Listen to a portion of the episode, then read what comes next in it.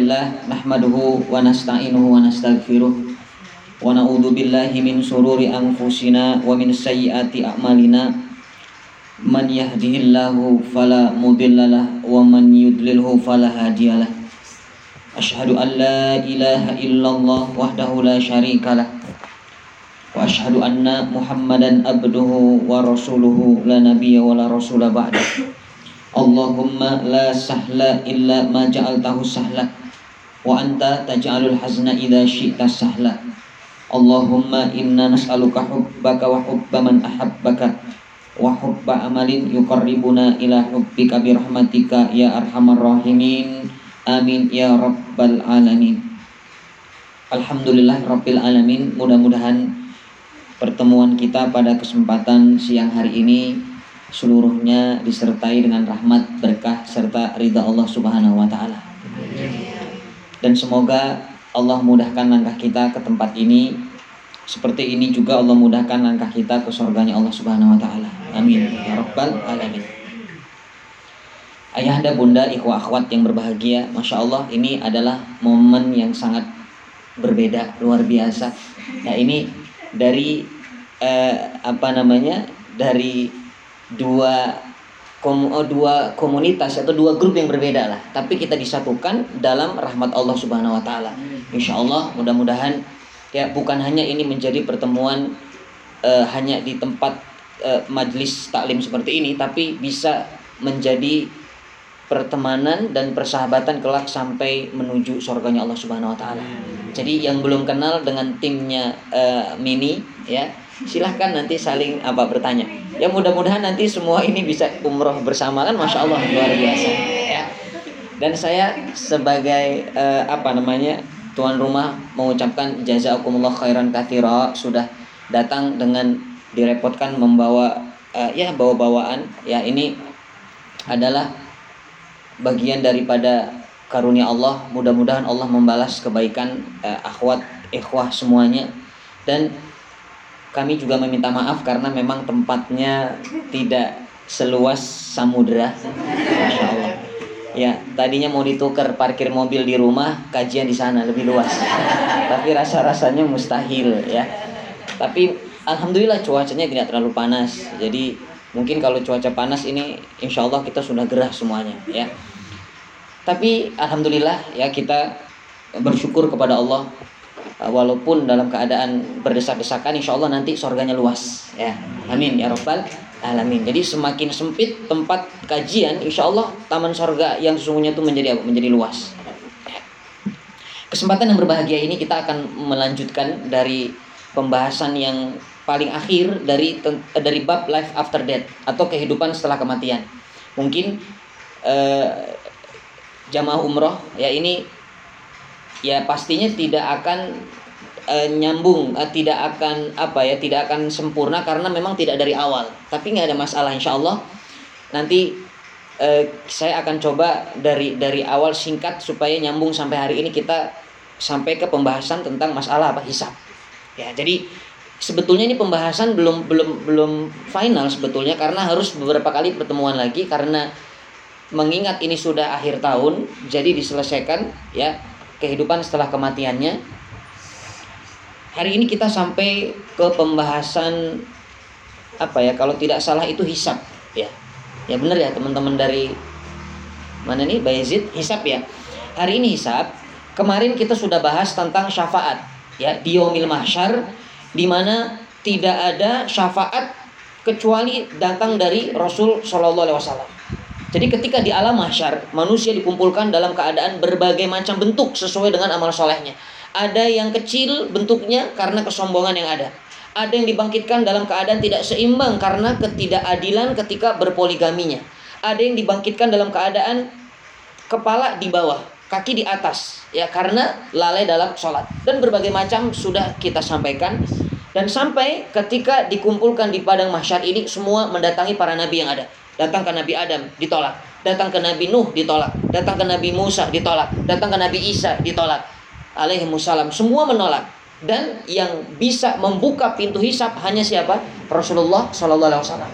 Maka saat itu Rasulullah mengatakan, Wa ana laha kata Nabi. Nih sekarang aku Muhammad, aku yang bisa membuka pintu hisap. Jadi orang-orang yang dulu mendustakan Nabi, orang-orang yang dulu apa namanya menghinakan sunnahnya Nabi, hari itu mulai merasa membutuhkan yang namanya Rasul Shallallahu Alaihi Wasallam. Karena tidak ada yang bisa membuka pintu hisap kecuali Nabi saat itu. Maka Rasulullah saat itu sujud di hadapan Allah. Setelah syafaat tujuh golongan diberikan, maka Rasulullah sujud. Rasulullah tidak bangkit kecuali Allah memberikan satu pernyataan bahwa umatnya Rasulullah sudah dalam keadaan aman. Maka Rasulullah dalam sujudnya meminta, Allahumma ummati, ya Allah umatku bagaimana? Ini hisap akan dibuka, umatku bagaimana? Apa kata Nabi? Eh, kata Allah, maksudnya Allah mengatakan, ya Rasulullah umatmu akan dipisahkan. Pisahkan umatmu ya Rasulullah. Maka umat Nabi terpisah dalam keadaan apa? Di bawah naungan. Ya naungan apa? Naungan Rasul SAW naungan sunnah Rasul SAW ini pastinya umat yang beriman dan umat yang mencintai nabinya. Kalau nggak cinta ya pastinya tidak ya inilah syafaat yang kita butuhkan syafaatul uzmah namanya syafaat yang terbesar ini yang dicari orang kafir dapat syafaat ini orang munafik dapat syafaat ini tapi syafaat apa? Syafaat dibuka pintu hisap. Ya, karena menunggu hisap itu bukan waktu yang sebentar, bukan keadaan yang nyaman. Tapi apa? Keadaan yang menegangkan sampai ada orang yang mengatakan, "Ya Rob, kapan neraka ini dibuka? Saya sudah tidak tahan di masyar. Saya ingin cepat ke neraka." Padahal neraka itu lebih sakit daripada apa? Masyar. Saking dia tidak tahan. Itulah keadaan masyar. Kemarin sudah kita sudah kita bahas Nah, sekarang setelah pintu hisab dibuka, apa yang dilakukan?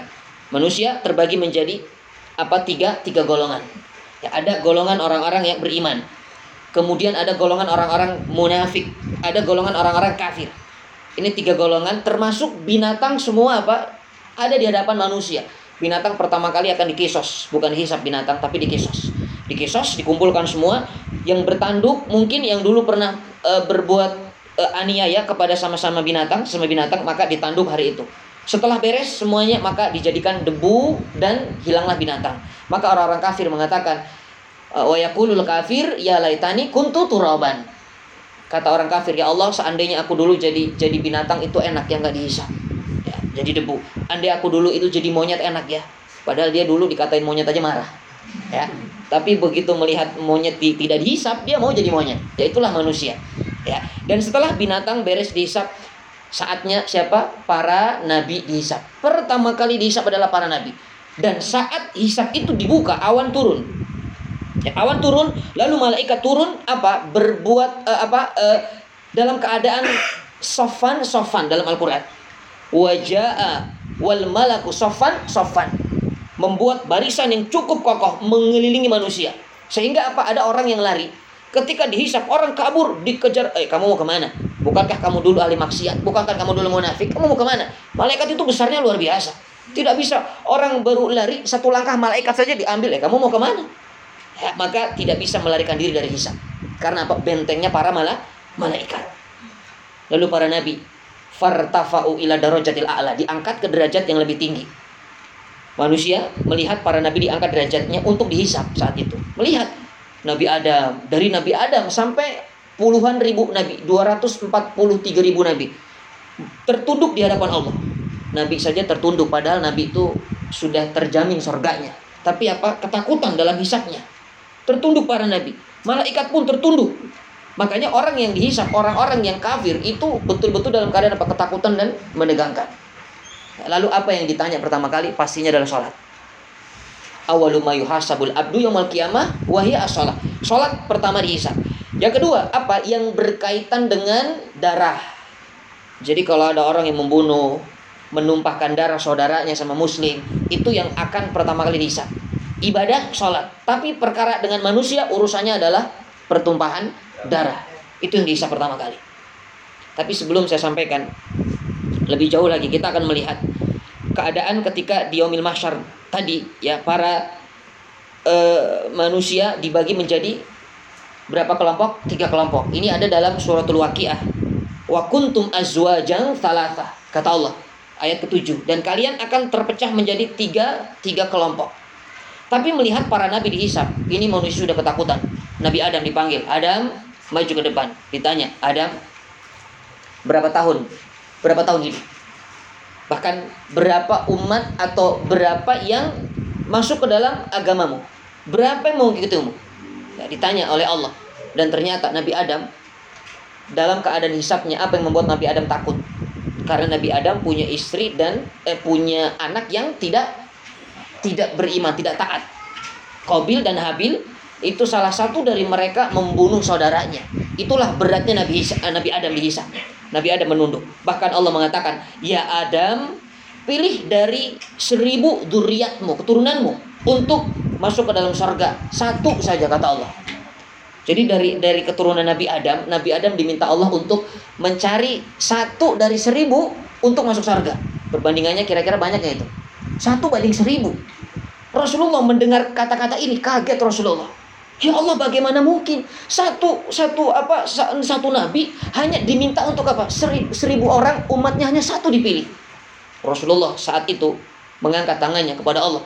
Ya Rob, apa kata Nabi? jadikan seperempat dari penduduk surga itu adalah umatku kata Nabi lalu para sahabat apa amin tapi belum ridho para sahabat karena seperempat itu banyak gak sedikit seperempat sedikit lalu Rasulullah minta lagi Allahumma ummati kata Allah ada apa ya Muhammad ya Allah jadikan sepertiga dari penduduk surga itu adalah umatku para sahabat amin tapi belum senyum sahabat. Masih belum ridho. Kenapa? Masih sedikit seperti seperti gamma. Lalu Rasulullah mengatakan dengan permintaan yang yang selanjutnya, Ya Allah, jadikan seper, setengah penduduk sorga itu adalah umatku. Begitu mendengar kalimat ini, setengah dari penduduk sorga umatku, para sahabat tersenyum dengan kalimatnya, amin. Maka yang menjadi penduduk sorga nanti dari zaman Nabi Adam sampai zaman Rasulullah SAW, setengah dari penduduk surga itu adalah umat Rasul Shallallahu Alaihi Wasallam. Setengahnya lagi itu dibagi-bagi dari umat Nabi Adam sampai Nabi Isa alaihissalam. Ya, itulah keadaannya. Makanya Rasulullah ini adalah dikatakan Nabi yang sangat sangat cinta kepada umat. Kebayang nggak kalau Rasulullah tidak minta kepada Allah, mungkin kita nggak ada di surga. Ya, hanya seribu satu perbandingannya. Maka inilah bukti cintanya Nabi kepada kita, maka pantas kita ini harus membuktikan cinta kita kepada Nabi. Dengan cara apa? Dengan cara ya ihya sunnah hidupkan sunnah Nabi. Ya, inilah keadaan ketika apa? Nabi dihisap. Nabi Adam sudah dihisap. Nabi Nuh juga dihisap. Apa masalah Nabi Nuh? Nabi Nuh punya istri dan punya anak tidak tidak beriman. Dihisap oleh Allah, dipertanggungjawabkan. Ini bagaimana kok istri dan anakku nggak beriman ya? Bahkan ketika Nabi Nuh e, mengajak putranya kan, ya bunai irkam ana naik ke kapalku ini. Apa kata anaknya? Sa'awi ila jibal simuni minal ma. Aku akan naik ke atas bukit menyelamatkan aku dari air. Tapi ternyata justru bukan selamat tapi malah terbawa oleh air. Wafatlah Kanan. Dan Nabi Nuh mengatakan apa? Ya Allah, kok anakku begini ya? Kenapa anakku celaka? Apa kata Allah? innahu laisa min ahlik itu bukan keluarga anda wahai Nuh karena apa innahu amalun garu soleh dia tidak beramal soleh dia nggak taat maksudnya makanya ya Nabi Adam dihisap karena ada keluarganya yang memang tidak taat kepada Allah Nabi Nuh dihisap karena istri dan putranya tidak taat kemudian Nabi siapa lagi Nabi Musa dihisap karena Nabi Musa pernah membunuh salah satu dari apa keturunannya Fir'aun Ketika itu ribut si A dan si B, Nabi Musa memisahkan niatnya hanya ditunjuk, kamu jangan ribut. Ditunjuk seperti ini, mati. Saking kokohnya Nabi Musa. Nabi Musa itu Nabi paling kuat, gagah, kokoh Nabi Musa. Ya, bahkan Masya Allah, dalam riwayat ketika Nabi Musa membantu seorang wanita itu di, di daerah Madian itu kan, mengangkat batu sendirian Nabi Musa. Itulah kuatnya Nabi Musa. Jadi kalau punya anak, kasih nama Musa itu kuat insya Allah anaknya. Ya, fisiknya mudah-mudahan seperti Nabi Musa. Tapi memang kurang sempurna dalam apa lisan. Jadi kalau bahasa kita cadel lah gitu ya. Karena apa? Ya itulah kekurangan kelebihan. Makanya doa Nabi Musa kan Rabbi syrah li sadri wa li amri wahlul uqdatam min lisani yafqahu qawli. Itu Nabi Musa dihisap. Lalu siapa lagi dihisap? Nabi Isa dihisap. Ya, Nabi Isa dihisap Nabi Isa dihisap punya salah apa Nabi Isa Nabi Isa ini punya salah karena orang-orang e, Nasrani menganggap dia sebagai apa Tuhan Ya, itulah yang membuat para nabi tidak bisa memberikan syafaat ketika apa? Ketika manusia membutuhkan syafaat di yaumil mahsyar tadi. Hanya Rasulullah yang bisa membukanya. Karena semua nabi punya dosa kepada Allah. Ya, semua nabi punya dosa. Tapi apa maksudnya nabi yang tadi ya? Nabi yang tadi disebutkan itu punya kesalahan bukan dari pribadinya tapi dari apa keluarganya. Dan bukan dari unsur sengaja tapi tidak sengaja. Jadi kalau Nabi berbuat dosa itu bukan berarti nabinya ahli maksiat, tapi ini hikmah yang ada. Kita bisa ambil pelajaran kan? Ternyata kita jangan heran kalau ada suami istri, istrinya tidak beriman, anaknya tidak beriman. Memang ada kok para nabi dulu. Kalau ada orang yang apa orang soleh tanpa sengaja membunuh manusia, itu juga terjadi kepada Nabi Musa kok, nggak ada masalah. Kalau ada orang yang di, di, diagung-agungkan, seorang kiai, seorang ulama dianggap apa? Ini adalah orang yang membawa keberkahan. Ada nggak sampai hari ini? sampai orang pada datang ke sana minta air kemudian apa minta apa namanya minta doa, uh, doa minta ini ada itu terjadi kepada Nabi Isa ya Nabi Isa dianggap Tuhan malah lebih hebat lagi lebih dahsyat lagi fitnah tapi ini ya maka kita ambil hikmah supaya tetap apa tauhidnya tetap benar ya tapi masya Allah Rasulullah Shallallahu Alaihi Wasallam Rasulullah kehidupan sangat sempurna Rasulullah pernah punya sedikit kesalahan ini tertulis dalam surah Abasa Ya Rasulullah pernah bermuka masam dengan orang yang datang saat itu. Tapi ini hikmah. Ya, ini hikmah bahwa Allah ingin mengangkat orang buta yang selalu ke masjid. Siapa? Abdullah bin Umi Maktum. Ya, kalau tidak ada apa surah Abasa Abdullah bin uh, Abdullah uh, Umi Maktum ini tidak terangkat namanya. Itulah hikmah yang ada. Jadi kalau mengambil apa namanya mendapat cerita, mendapat kisah, tolong ambil hikmahnya dulu, jangan langsung disimpulkan sehingga apa salah menyimpulkan. Makanya ada orang yang menyimpulkan tuh Nabi aja doyan nikah. Tuh ada begitu, astagfirullahaladzim. Padahal itu adalah apa bagian daripada wahyu. Wa ma yantiqu anil hawa in wa ila wahyu yuha. Tidak ada yang dilakukan oleh Nabi baik lisan, perbuatan maupun takrir keputusan kecuali adalah wahyu. Ya, inilah keadaan para nabi dihisab. Kira-kira sampai di sini bisa dihisab? Eh, bisa dihisab. Bisa dipahami? Ya. Saya jadi bingung ini ya. Nah, sekarang setelah para nabi dihisap, ya, itu singkat saya sampaikan saja para nabi yang lain. E, pokoknya hisap itu semuanya kena hisap. Ya, nabi semuanya, tapi saya hanya sebutkan nabi-nabi yang ditulis dalam dalam riwayat ke, e, apa sirah nabawiyahnya. Nah, sekarang setelah dihisap para nabi, maka siapa yang dihisap? Pastinya adalah manusia. Tadi dalam surah uh, Al-Waqiah Allah berfirman, wa kuntum azwajan talata ya. Ada kata-katanya fa ashabul maimanah ma ashabul maimanah wa ashabul masyamah ma ashabul masyamah wasabiquna sabiqun. Ulaikal muqarrabun. Ini surah al-waqiah nah kita akan ungkap singkat tentang uh, surah al-waqiah ini tafsirnya dari ayat 7 tadi sampai kepada nanti ayat ke mungkin ayat ke-12 ya, atau ayat 11 inilah yang dikatakan manusia akan dibagi menjadi tiga golongan ya yang pertama apa Eh, tiga golongan ini pastinya tidak hanya tiga ya, ini secara global. Jadi misalnya begini, ada tiga golongan, golongan kanan, golongan kiri, kemudian ada golongan asabikun asabikun. Ya, tapi golongan kanan ini dibagi menjadi banyak lagi golongan. Ya, ada golongannya para ulama, ada golongan para fukoha, ada nanti golongannya para masakin. Ya, masakin itu orang-orang miskin, ada golongannya mungkin orang-orang yang apa yang dermawan. Ada golongannya syuhada. Ini terbagi lagi. Jadi golongan kanan ini hanya secara global. Secara rincinya ini terbagi lagi. Makanya dalam beberapa keterangan hadis Rasulullah SAW ada golongan-golongan para ulama. Siapa memimpin? Yang memimpin adalah Muad ibn Jabal. Ya sahabat Rasulullah SAW dikatakan dalam hadisnya innal ulama idha hadaru rabbahum kana Mu'ad ibn Jabal baina aidihim ratwatul hajar.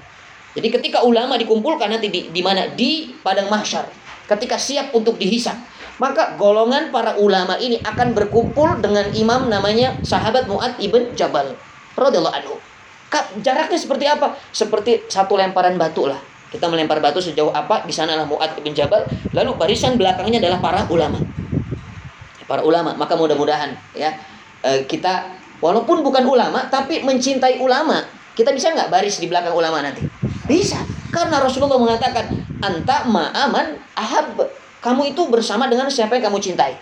Kalau kita nanti barisan apa? Barisan misalnya Kim Jong Un ya sudah. Ya kita di barisan orang-orang Korea yang matanya agak-agak sipit, begitu kan? Ya. Itu kita mau di mana? Silahkan. Makanya lihat barisan para ulama dipimpin oleh Mu'ad bin Jabal. Kemudian ada barisan siapa lagi? Barisan para para fukoha. Fukoha ini ahli ilm, ya. Barisan para fukoha ahli ilm. Pastinya pemimpinnya adalah Ali bin Abi Thalib radhiyallahu anhu. Karena Ali ini terkenal dengan siapa? Gerbangnya ilmu. Ya, kota ilmunya Rasulullah. Ali adalah gerbangnya ilmu. Itulah orang-orang fukoha, orang-orang yang paham tentang agama. Kemudian ada golongan orang-orang apa?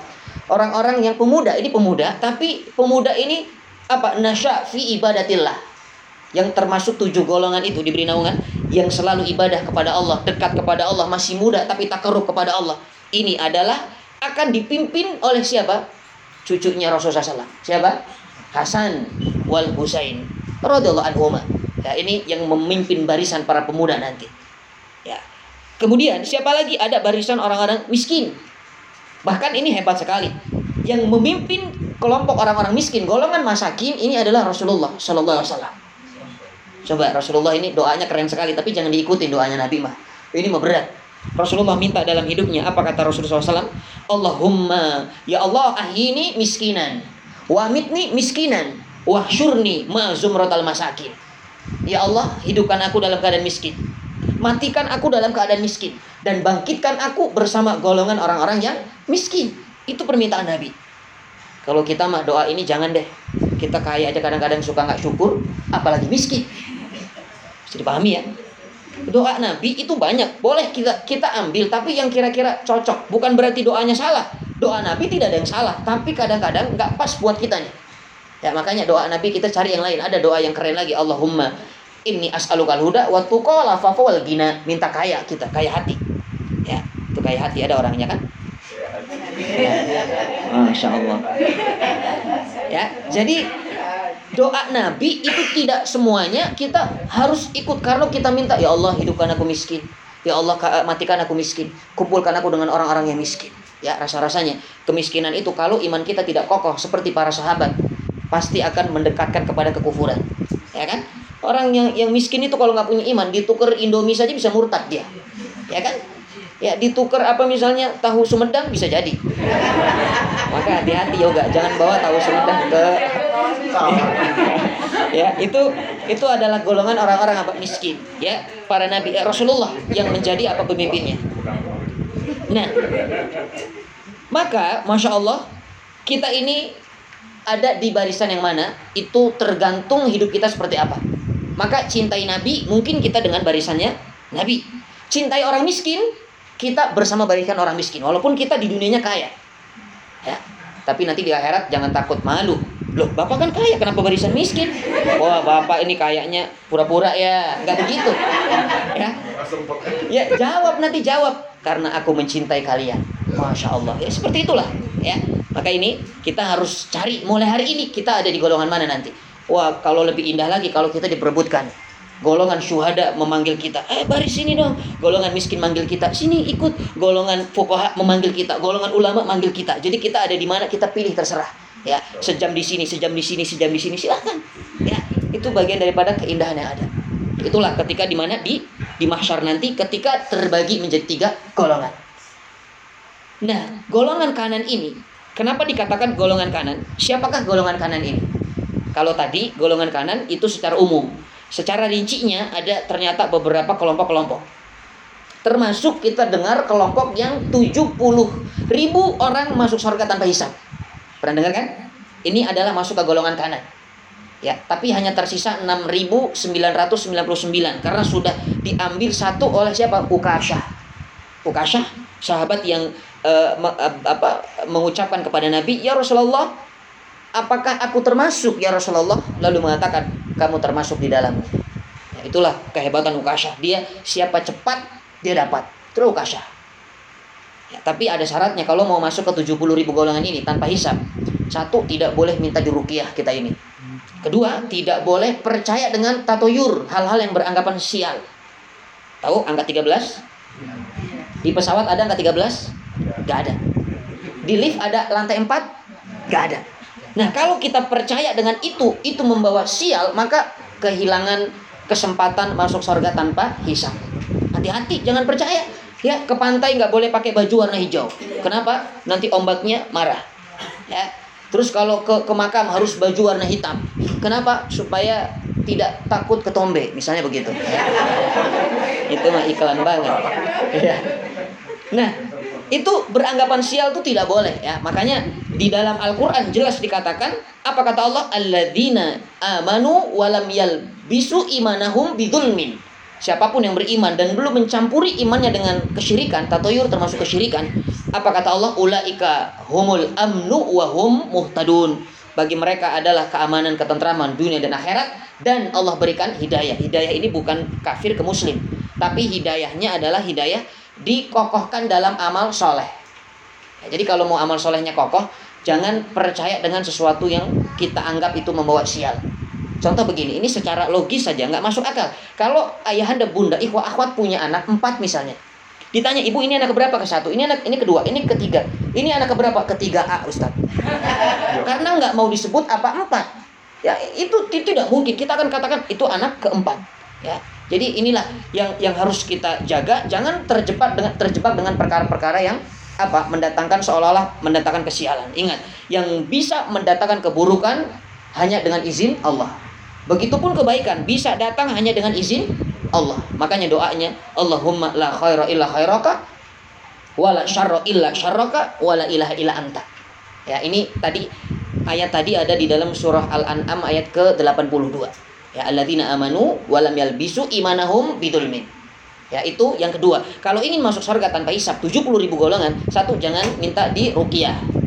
Ya, yang kedua jangan percaya dengan perkara yang tatuyur yang ketiga apa? Yang ketiga tawakal kepada Allah. Jadi hidup ini sedih, bahagianya ataupun susahnya, musibah, ujian, tawakal. Tawakal itu bahasa gampangnya bersandar. Kan kalau paling enak duduk tuh bersandar kan? Makanya semuanya cari sandaran. Kecuali yang di kamar tuh kasihan. Tapi dapat AC-nya. Ya, jadi ada plus minus. Kita kalau naik mobil, semahal apa pun mobil, kalau bangkunya nggak ada sandaran itu nggak nyaman. Tapi sandaran yang paling kuat itu ke siapa? Ke Allah. Tawakal ilallah, tawakal ala Allah. Nah, ini golongan 70 ribu tanpa masuk tanpa hisab. Ini semua golongan kanan. Dan sekarang kalau ditanya golongan kanan itu siapa ya? Kenapa mereka dikatakan golongan kanan ya? Ini diawali dari awal ketika diberikan catatan amal saleh. Dalam Al-Quran dikatakan fa amma man utiya kitabahu biyaminihi fa saufa yuhasabu hisaban yasira. Siapa yang Allah berikan catatan amalnya dengan tangan kanan, maka baginya hisap yang mudah. Jadi golongan kanan ini, ketika amal soleh kita turun, catatannya buku nanti di, di langit itu, ketika kiamat tiba, itu catatan amal turun tuh. Siap untuk dihisap semua turun. Ada yang menerima dengan tangan kanan, ada yang menerima dengan tangan kiri, ada yang dengan punggungnya. War Allah. Naudzubillah. Dan orang yang menerima dengan tangan kanan, pastikan wajahnya putih nantinya.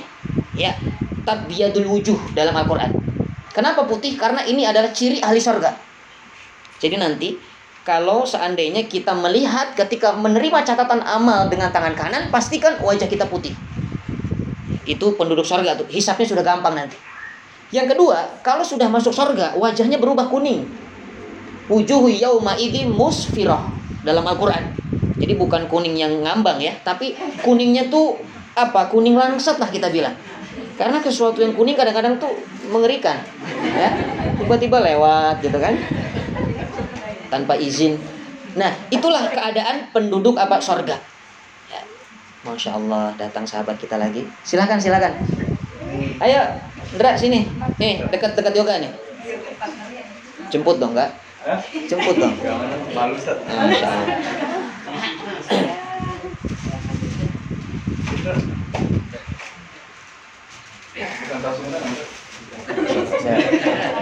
Salam. Salam dulu. Ya, kita lanjutkan. Orang-orang yang sudah masuk ke dalam surga wajahnya berubah menjadi apa tadi? Kuning. Tapi wajah yang lebih hebat itu nanti ketika jumpa dengan Allah. Kalau sudah melihat Allah, wajahnya berubah menjadi apa? Menjadi wajah yang naimah dalam Quran. Wujuhu yauma idin naimah wajah Naimah ini seperti apa ya? Wallahu a'lam. Kita bisa melihat wajah Naimah nanti kalau sudah di sorga. Sekarang tidak bisa digambarkan wajah Naimah seperti apa. Tapi itulah keadaan penduduk sorga yang ada. Ya, golongan kanan yang pertama terima catatan amal dengan tangan kanan. Itulah golongan kanan nantinya. Dan mudah-mudahan kita termasuk ke dalam golongan kanan. Nah, kemudian kenapa dikatakan mereka ini golongan kanan? Ini dalam hadis Rasul Shallallahu Alaihi Wasallam. Nabi Adam dulu ketika diciptakan, khalaqallahu Adam. Ketika Adam diciptakan, daraballahu Adam bi uh, katifuhul yumna. Dipukul punggung kanan Nabi Adam. Punggung kanan dipukul lalu keluar apa seperti ruh warna putih keluar. Muntah Nabi Adam keluar ruh seperti warna putih dan itulah golongan kanan. Kemudian golongan kiri, siapa golongan kiri? Golongan kiri ini ketika Allah wa daraballahu katifahul yusra, dipukul punggung kirinya. Lalu keluar seperti cahaya tapi berwarna hitam. Itulah golongan kiri dan ini alin neraka. Ya, makanya kita nggak tahu nih, ini ini sesuatu yang gaib. Kita nggak tahu apakah kita berada di golongan kanan seperti yang Nabi Adam keluarkan saat itu atau kita justru ada di muntahan sebelah kiri. Kita nggak pernah tahu. Makanya tidak boleh memfonis orang bahwa Anda ini ahli neraka. Aku ini ahli surga. Wallahu a'lam. Semua hanya berharap kepada Allah. Tapi jangan putus asa dengan iman yang Allah berikan kepada kita dengan akal Allah berikan apa fasilitas ini kita bisa berharap dan minta kepada Allah agar masuk ke dalam golongan kanan. Ya, ini harapan kita. Jangan putus asa karena putus asa itu dosa yang lebih besar dari dosa apa pun itu putus asa. Jadi kalau ada orang yang maksiat dia sudah tujuh eh, misalnya dia punya 100 dosa. Dosa ke 101 dia putus asa itu dosa ke 101 lebih bahaya daripada 100 dosa yang sudah diperbuat. Ya, maka nggak ada istilah putus asa dalam apa? Dalam mencari jodoh. Ya putus asa dalam untuk nabung berangkat haji ataupun umroh putus asa dalam pekerjaan tidak boleh. Karena dosa putus asa lebih besar daripada dosa yang sudah kita lakukan. Ya naudzubillah. Inilah golongan golongan apa? Golongan kanan. Nah, sekarang Masya Allah Golongan kanan ini juga ya apa kata kata Nabi? Ya dikatakan golongan kanan ini karena mereka ini adalah golongan yang dibangkitkan dalam keadaan diangkat derajatnya. Ada dalam suratul Rahman tadi eh, suratul Waqiah. Ada kata-kata khafidatur rafi'ah. Ada kan? Idza waqa'atil waqi'ah laisa liwaqa'atiha kadibah khafidatur rafi'ah. Khafidah diangkat derajatnya. Jadi orang-orang yang berada di golongan kanan ketika hari kiamat tiba itu Allah angkat derajatnya Allah muliakan. Kenapa? Karena orang ini orang-orang yang beriman. Ya, tapi sebaliknya golongan kiri rafi'ah, rafi'ah, khafidatur rafi'ah. Mohon maaf, khafidah direndahkan, ya, terbalik. Khafidah direndahkan oleh Allah, rafi'ah diangkat oleh Allah. Jadi orang-orang yang tidak beriman, rafi'ah eh, apa khafidah direndahkan.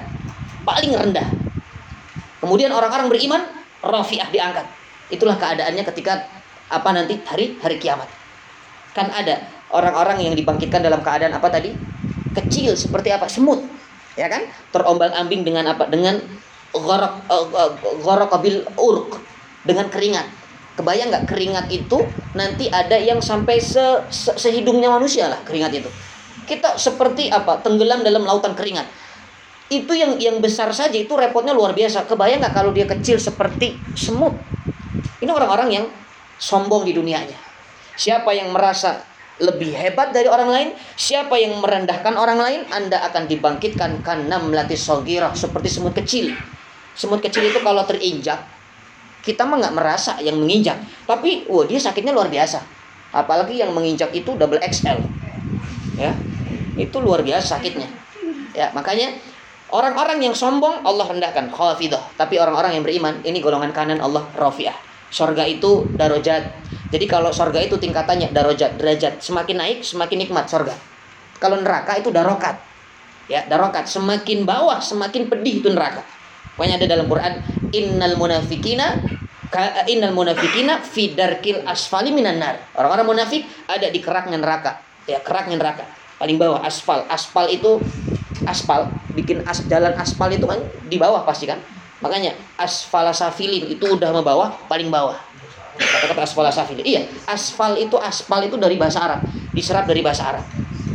Aspal. Ya. Nah, itulah golongan kanan.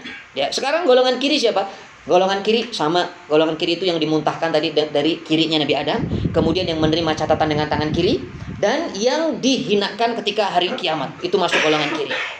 Nah, tapi ada satu golongan lagi yang dikatakan apa? As-sabiqun as-sabiqun. Nah, ini hebat nih. As-sabiqun as-sabiqun. Sabik ini maknanya orang yang sudah mendahului. Sabik. Jadi kalau punya anak namanya sabik, itu orang yang sudah mendahului. Artinya apa? Mendahului dalam ketaatan. Ini ini untuk orang baik ya. Eh, apa nisbat namanya kepada orang yang orang yang baik. As-sabiqun as-sabiqun. Orang-orang yang mendahului dalam keimanan, dalam ketaatan. Siapa mereka? Nah, ini ini terjadi perbedaan pendapat para ulama. Jadi kadang-kadang kita ini putus asa dalam masalah ini juga. Saya termasuk sabikun atau tidak ya? Karena pilihannya kalau tidak golongan kanan, Anda harus menjadi as-sabikun as-sabikun. Kalau Anda tidak menjadi golongan kanan, sabikun tidak mendapat juga golongannya, maka Anda termasuk ke dalam golongan kiri. Naudzubillah.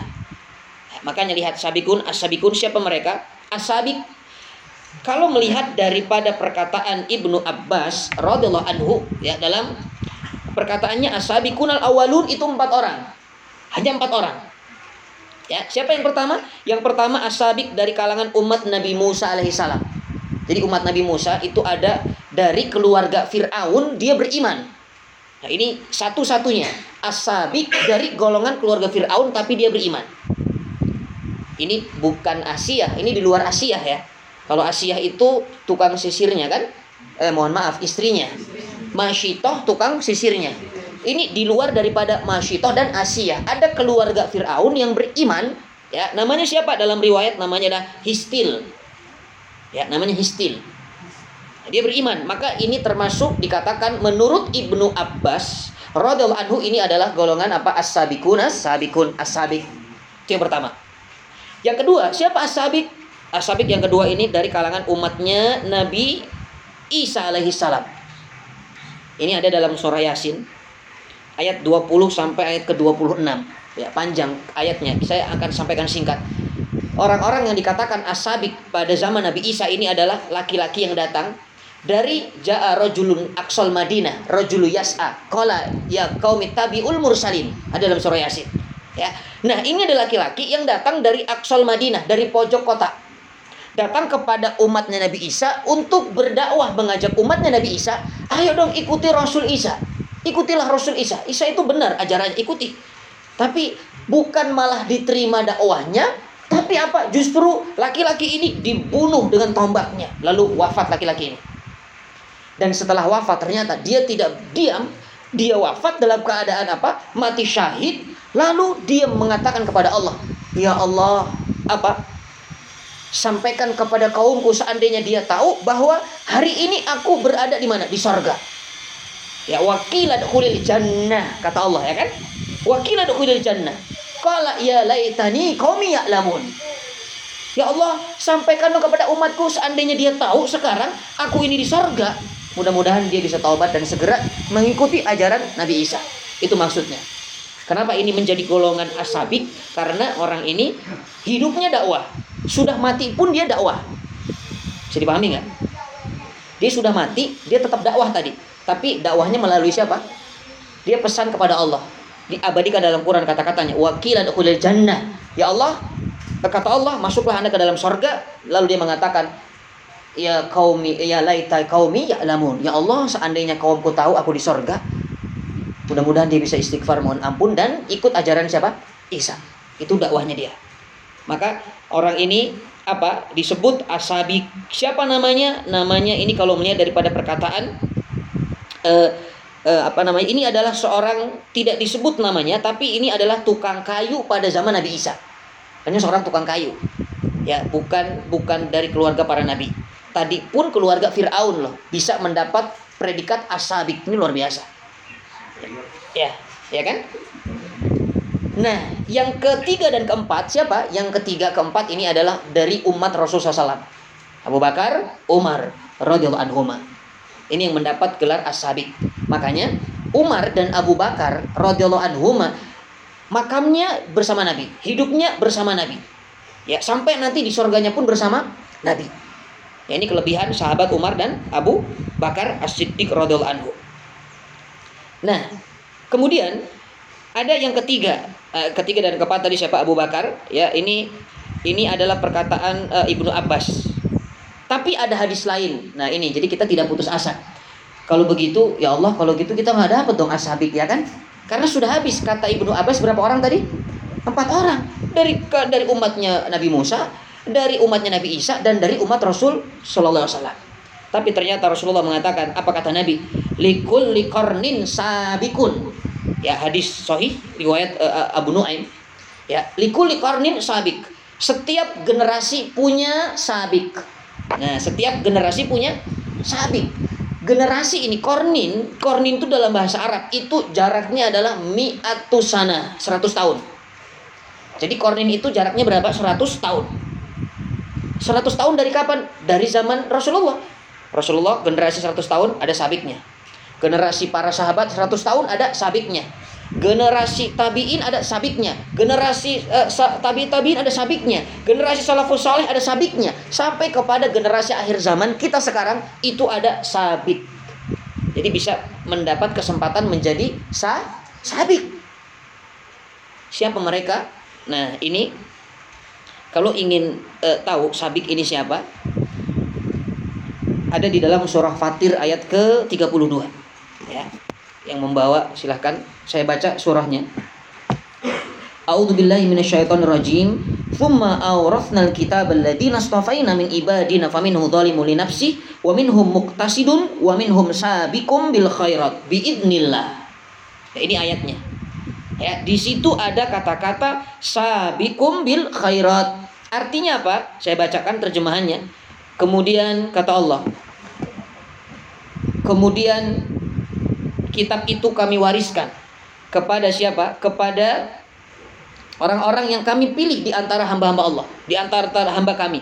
Lalu di antara mereka ada yang dolim kepada dirinya sendiri, ya tapi ada yang apa? Pertengahan, setengah-setengah lah dia. Dia nggak dolim tapi setengah-setengah. Kadang kitab itu diambil, kadang ditinggalkan. Tapi ada yang lebih hebat dikatakan apa? Orang-orang yang lebih dahulu berbuat kebaikan Sabikum bil khairat maknanya di sini kalau ada kebaikan dia mensegerakan. Bisa dipahami nggak? Jadi generasi kita hari ini kalau ingin meraih yang namanya sabik, kalau ada amal soleh langsung disegerakan, jangan ditunda itu maknanya. Maka kita mendapat gelar sa sabik. Makanya sebaik-baik amal soleh itu adalah ajilatun kata Nabi. Sebaik-baik amal soleh itu yang disegerakan. Amal soleh itu baik nggak kira-kira? baik. Amal soleh itu baik, tapi ada amal soleh yang lebih baik dari yang terbaik, yaitu amal soleh yang disegera segerakan. Makanya orang yang mensegerakan amal soleh ini dikatakan apa? Predikatnya dalam Al-Quran surah Fatir as-sabikum bil khairat. Sabikum bil khairat. Dia ini apa? Mendapat gelar sabik. Ya, jadi kita tidak hilang kesempatan kan? Sekarang sudah jelas ternyata bukan hanya empat orang, tapi kita pun bisa mendapatkan sabik, golongan sabik. Caranya bagaimana? Ada kebaikan, segerakan, jangan ditunda. Ya, bahkan dalam syariat Islam ada beberapa perkara yang harus disegerakan.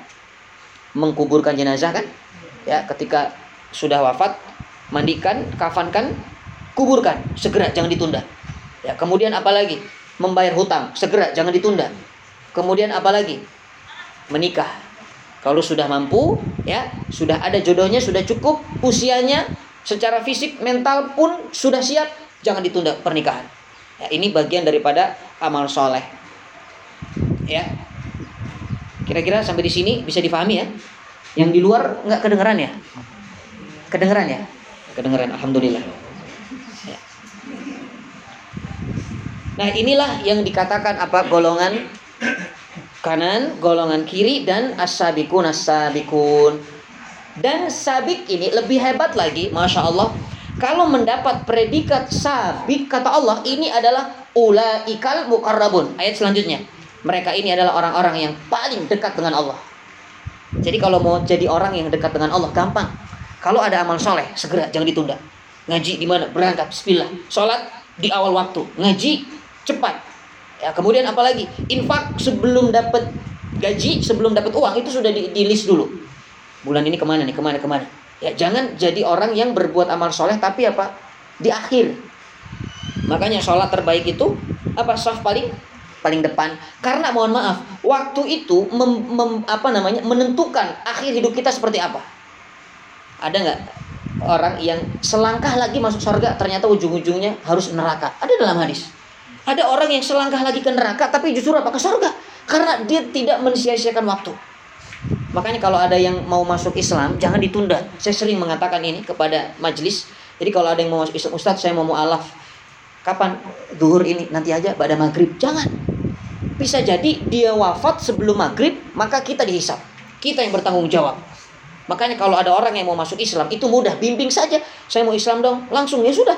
Kamu Islam terpaksa nggak? Enggak kok, saya sendiri. Ya sudah, ikuti. Asyhadu alla ilaha illallah wa asyhadu anna muhammadar rasulullah. Sudah Islam dia. Jangan ditunda, makanya nggak boleh lama-lama. Kalau ada orang yang mau masuk Islam, jangan lama-lama prolognya. Mukadimah itu nggak usah lama-lama. Nggak usah pakai acara apa? Sambutan dari Gubernur Indonesia, Gubernur Jakarta Indonesia. Sambutan dari RT setempat, sambutan, sambutan, sambutan. Begitu sambutan, dia wafat, nggak jadi Islam. Ya, naudzubillah. Maka langsung segerakan. Ya, segerakan. Inilah kebaikan yang terbaik adalah kebaikan yang di, disegerakan. Ya, maka mudah-mudahan kita termasuk golongan apa? Sahabat ya menjadi hamba yang dikatakan ulaikal muqarrabun dekat dengan Allah. Inilah keadaan ketika manusia ingin di, dihisap. Golongan kanan, golongan kiri, sabikun atau sabikun asabikun. Ya, tapi ada juga, masya Allah, orang yang dikatakan hisap tapi hisapnya dipermudah.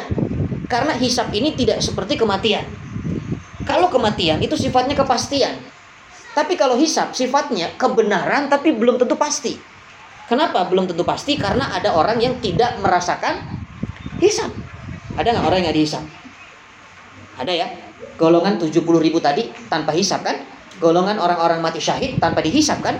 Makanya hisap itu kebenaran tapi belum tentu kepastian. Tapi kematian itu kebenaran dan kepastian. Nah, hisap ini pun terbagi lagi hisap. Ada yang dihisap dengan mudah, ada yang dihisap dengan hisap yang sulit. Kalau hisap mudah, ini gampang. Allah tidak banyak bertanya kepada kita. Hanya cukup apa melihat amal catatan. Begitu kita datang dengan amal catatan kita di tangan kanan, kita menampakkannya. Ya Allah, ditanya, mana amalmu? Ini ya Allah. Hanya ditampakkan, lalu Allah apa mengatakan? Aku sudah menutup aibmu di dunia. Maka hari ini aku juga tutup aibmu di akhirat. Aku, kamu, eh, kamu aku maafkan, kata Allah. Maka masuk surga langsung tanpa dihisap. Itu hisap yang mudah namanya. Tapi ada orang yang dihisap dengan hisaban apa? Asyiro yang sulit. Ini orang yang dikatakan dalam hadis Rasulullah SAW manukisha udzib kata Nabi. Siapa yang di di maka diadab. Munakosha itu tahu nggak pernah nggak ikut munakosha? Kalau di kampus tuh suka ada sidang munakosha kan? Di sidang munakosha tuh di sidang. Siapa yang dihisapnya di sidang pasti dia diadab. Contohnya begini, kita mendatangkan catatan amal kepada Allah. Ya Rob, ini amalanku. Lalu Allah bertanya, Anda hari hari Senin misalnya Anda nggak sholat nih. Kenapa nggak sholat? Anda kenapa nggak tutup aurat? Anda kenapa ini maksud? Kenapa gibah? Kenapa? Kalau sudah ada pertanyaan dari Allah, pastikan kita diadab. Itu maksudnya. Ya, maka hisap yang mudah itu tanpa ada pertanyaan, begitu mendapat catatan amal hanya ditampakkan lalu kata Allah, lanjut Anda masuk ke dalam apa golongan orang-orang yang beruntung. Ya pastikan kalau hisapnya mudah, sirotnya mudah, sorganya pun mudah. Ya, itulah keadaan apa? Hisap. Nah, setelah dihisap nanti beres hari hisap ini, ya ketika hisap sudah beres, maka sampailah manusia masuk ke satu perjalanan lagi adalah sirot. Oh, ini yang lebih dahsyat lagi sirot. Jadi kalau digambarkan begini, kalau dihisap itu tadi misalnya ini ini alam mahsyar dihisap, di sini masih terang, masih ada cahaya, masih ada matahari kan? Bahkan matahari kodromil menerangi kita. Begitu sudah masuk di ujung hisap, ada satu pintu, begitu kita masuk, gelapnya luar biasa, tidak ada cahaya. Itu namanya pintu sirat. Jadi masuk pintu sirat itu sudah gelap. Dan ini pun ini ini wahidan fawahidan. Ini nggak bisa berjamaah. Ya, jadi tidak seperti tawaf, tidak seperti jalan-jalan kita bisa bareng-bareng. Ini masing-masing apa nafsan-nafsan sendiri-sendiri. Maka orang-orang yang beriman tenang, cahayanya ada yang seperti apa? Seperti gunung. Kalau seperti gunung cahayanya terangnya luar biasa kan? Maka siratnya pun mudah. Ada yang cahayanya seperti bukit, lebih kecil dari gunung. Ada yang cahayanya seperti apa? Seperti uh, center. Center tahu center? Ya, ada yang seperti hanya kuku di ujung kuku kecil tergantung amal saleh. Tapi orang-orang munafik, orang-orang munafik tidak bisa masuk sirat. Begitu masuk dia melihat kegelapan, dia langsung terjerumus ke dalam jurang api neraka jahanam. Langsung masuk dan ada di keraknya neraka jahanam. Kenapa? Karena sirot ini gambarannya seperti rambut dibelah tujuh kan? Ya, seperti rambut dibelah tujuh bahkan panjangnya kalau saya gambarkan. Jadi ini misalnya gerbang sirot tadi kegelapan di ujung sana itu ujungnya dan itu dan antara kanan dan kiri itu adalah bibir neraka jahanam. Jadi sirot itu di bawahnya adalah api neraka jahanam. Ya, asapnya pun gelap sampai ke atas. Dan sifat sirot licin. Ya, licin sifat sirot. Kemudian sifat sirot ini juga menggelincirkan. Dan ada kalub kata para ulama dalam hadis Rasulullah SAW. Kalub itu seperti jangkar. Jadi siap menghantam dari sudut kanan, sudut kiri. Siapa pun yang tidak bisa melaluinya terhantam lalu masuk ke dalam neraka. Bung, terombang-ambing di bawah jahanam, lalu naik lagi, jalan lagi. Terkena kalub lagi. Bung, masuk lagi, jalan lagi. Itulah orang-orang beriman. Jadi orang beriman tapi mungkin dia dia nggak soleh. Mungkin amalannya solehnya amal solehnya masih sedikit. Maka dia tergelincir, terpeleset dengan kalub, masuk, naik lagi, masuk, naik lagi. Itu pun Rasulullah SAW sudah menunggu di ujung. Rasulullah mendoakan kita nanti. Allahumma salim umati. Ayo salim umati. Sudah hampir sampai tiba-tiba terkena kalub. Bung, jatuh lagi. Itulah keadaan sirat. Ya. Bahkan apa? Asap penghitam. Gelap tidak terlihat, hanya cahaya. Maka ada yang berjalan seperti apa? Seperti kilat. Seperti kilat perjalanan. Ada yang berjalan seperti apa? Kuda cepat. Kuda tercepat. Ada yang seperti apa kuda tapi biasa. Ada yang bahkan merangkak, ada yang seperti orang berlari, ada yang merangkak. Ya ini tergantung dari amal amal soleh. Itulah sirat. Ya, itu gambaran apa sih sirat. Seberapa luasnya kalau digambarkan sirat ini? Seluruh alam semesta ini dari yang namanya bun, bilan eh, apa bulan, bintang, matahari, semua planet yang ada, penduduk langit dikumpulkan ke dalam jurang jahanam tadi, itu masih luas jahanamnya. Kebayang nggak panjangnya seperti apa? Kita nggak usah jauh-jauh, galaksi Bima Sakti saja itu 50 ribu tahun perjalanan kalau kita tempuh dengan apa? Dengan kecepatan yang biasa, kecepatan cahaya maksudnya. Cahaya itu 300 km per jam. 300 ribu atau 300 ya? Itu cahaya, kecepatan cahaya. Kebayang nggak seperti apa perjalanan sirat? Makanya di sinilah, di sinilah orang yang sangat nanti apa? Sangat membutuhkan namanya syafaat. Ya, sangat membutuhkan amal soleh. Makanya kalau kita sedang beramal soleh itu coba renungkan deh. Ya Allah, saya beramal soleh ini untuk menjadi penolong saya di sirat nanti. Untuk menjadi penolong saya di mana di, di alam barzah nanti. Itulah tujuan kita beramal. Jadi yang balik kepada kita itu cuma amal soleh, yang lain tuh nggak balik. Ruh kita balik kepada Allah. Jasad kita balik kepada tanah, dimakan cacing. Sementara amal soleh yang akan membimbing kita sampai menuju surganya Allah Subhanahu Wa Taala. Makanya hidup manusia itu sebetulnya di, dikelilingi dengan amalan dan amalan. Istirahatnya sholat itu untuk mengganti amal soleh yang lain. Jadi kalau sholat tidak, maka lakukan amal soleh yang lain. Itulah kehidupan orang yang beriman.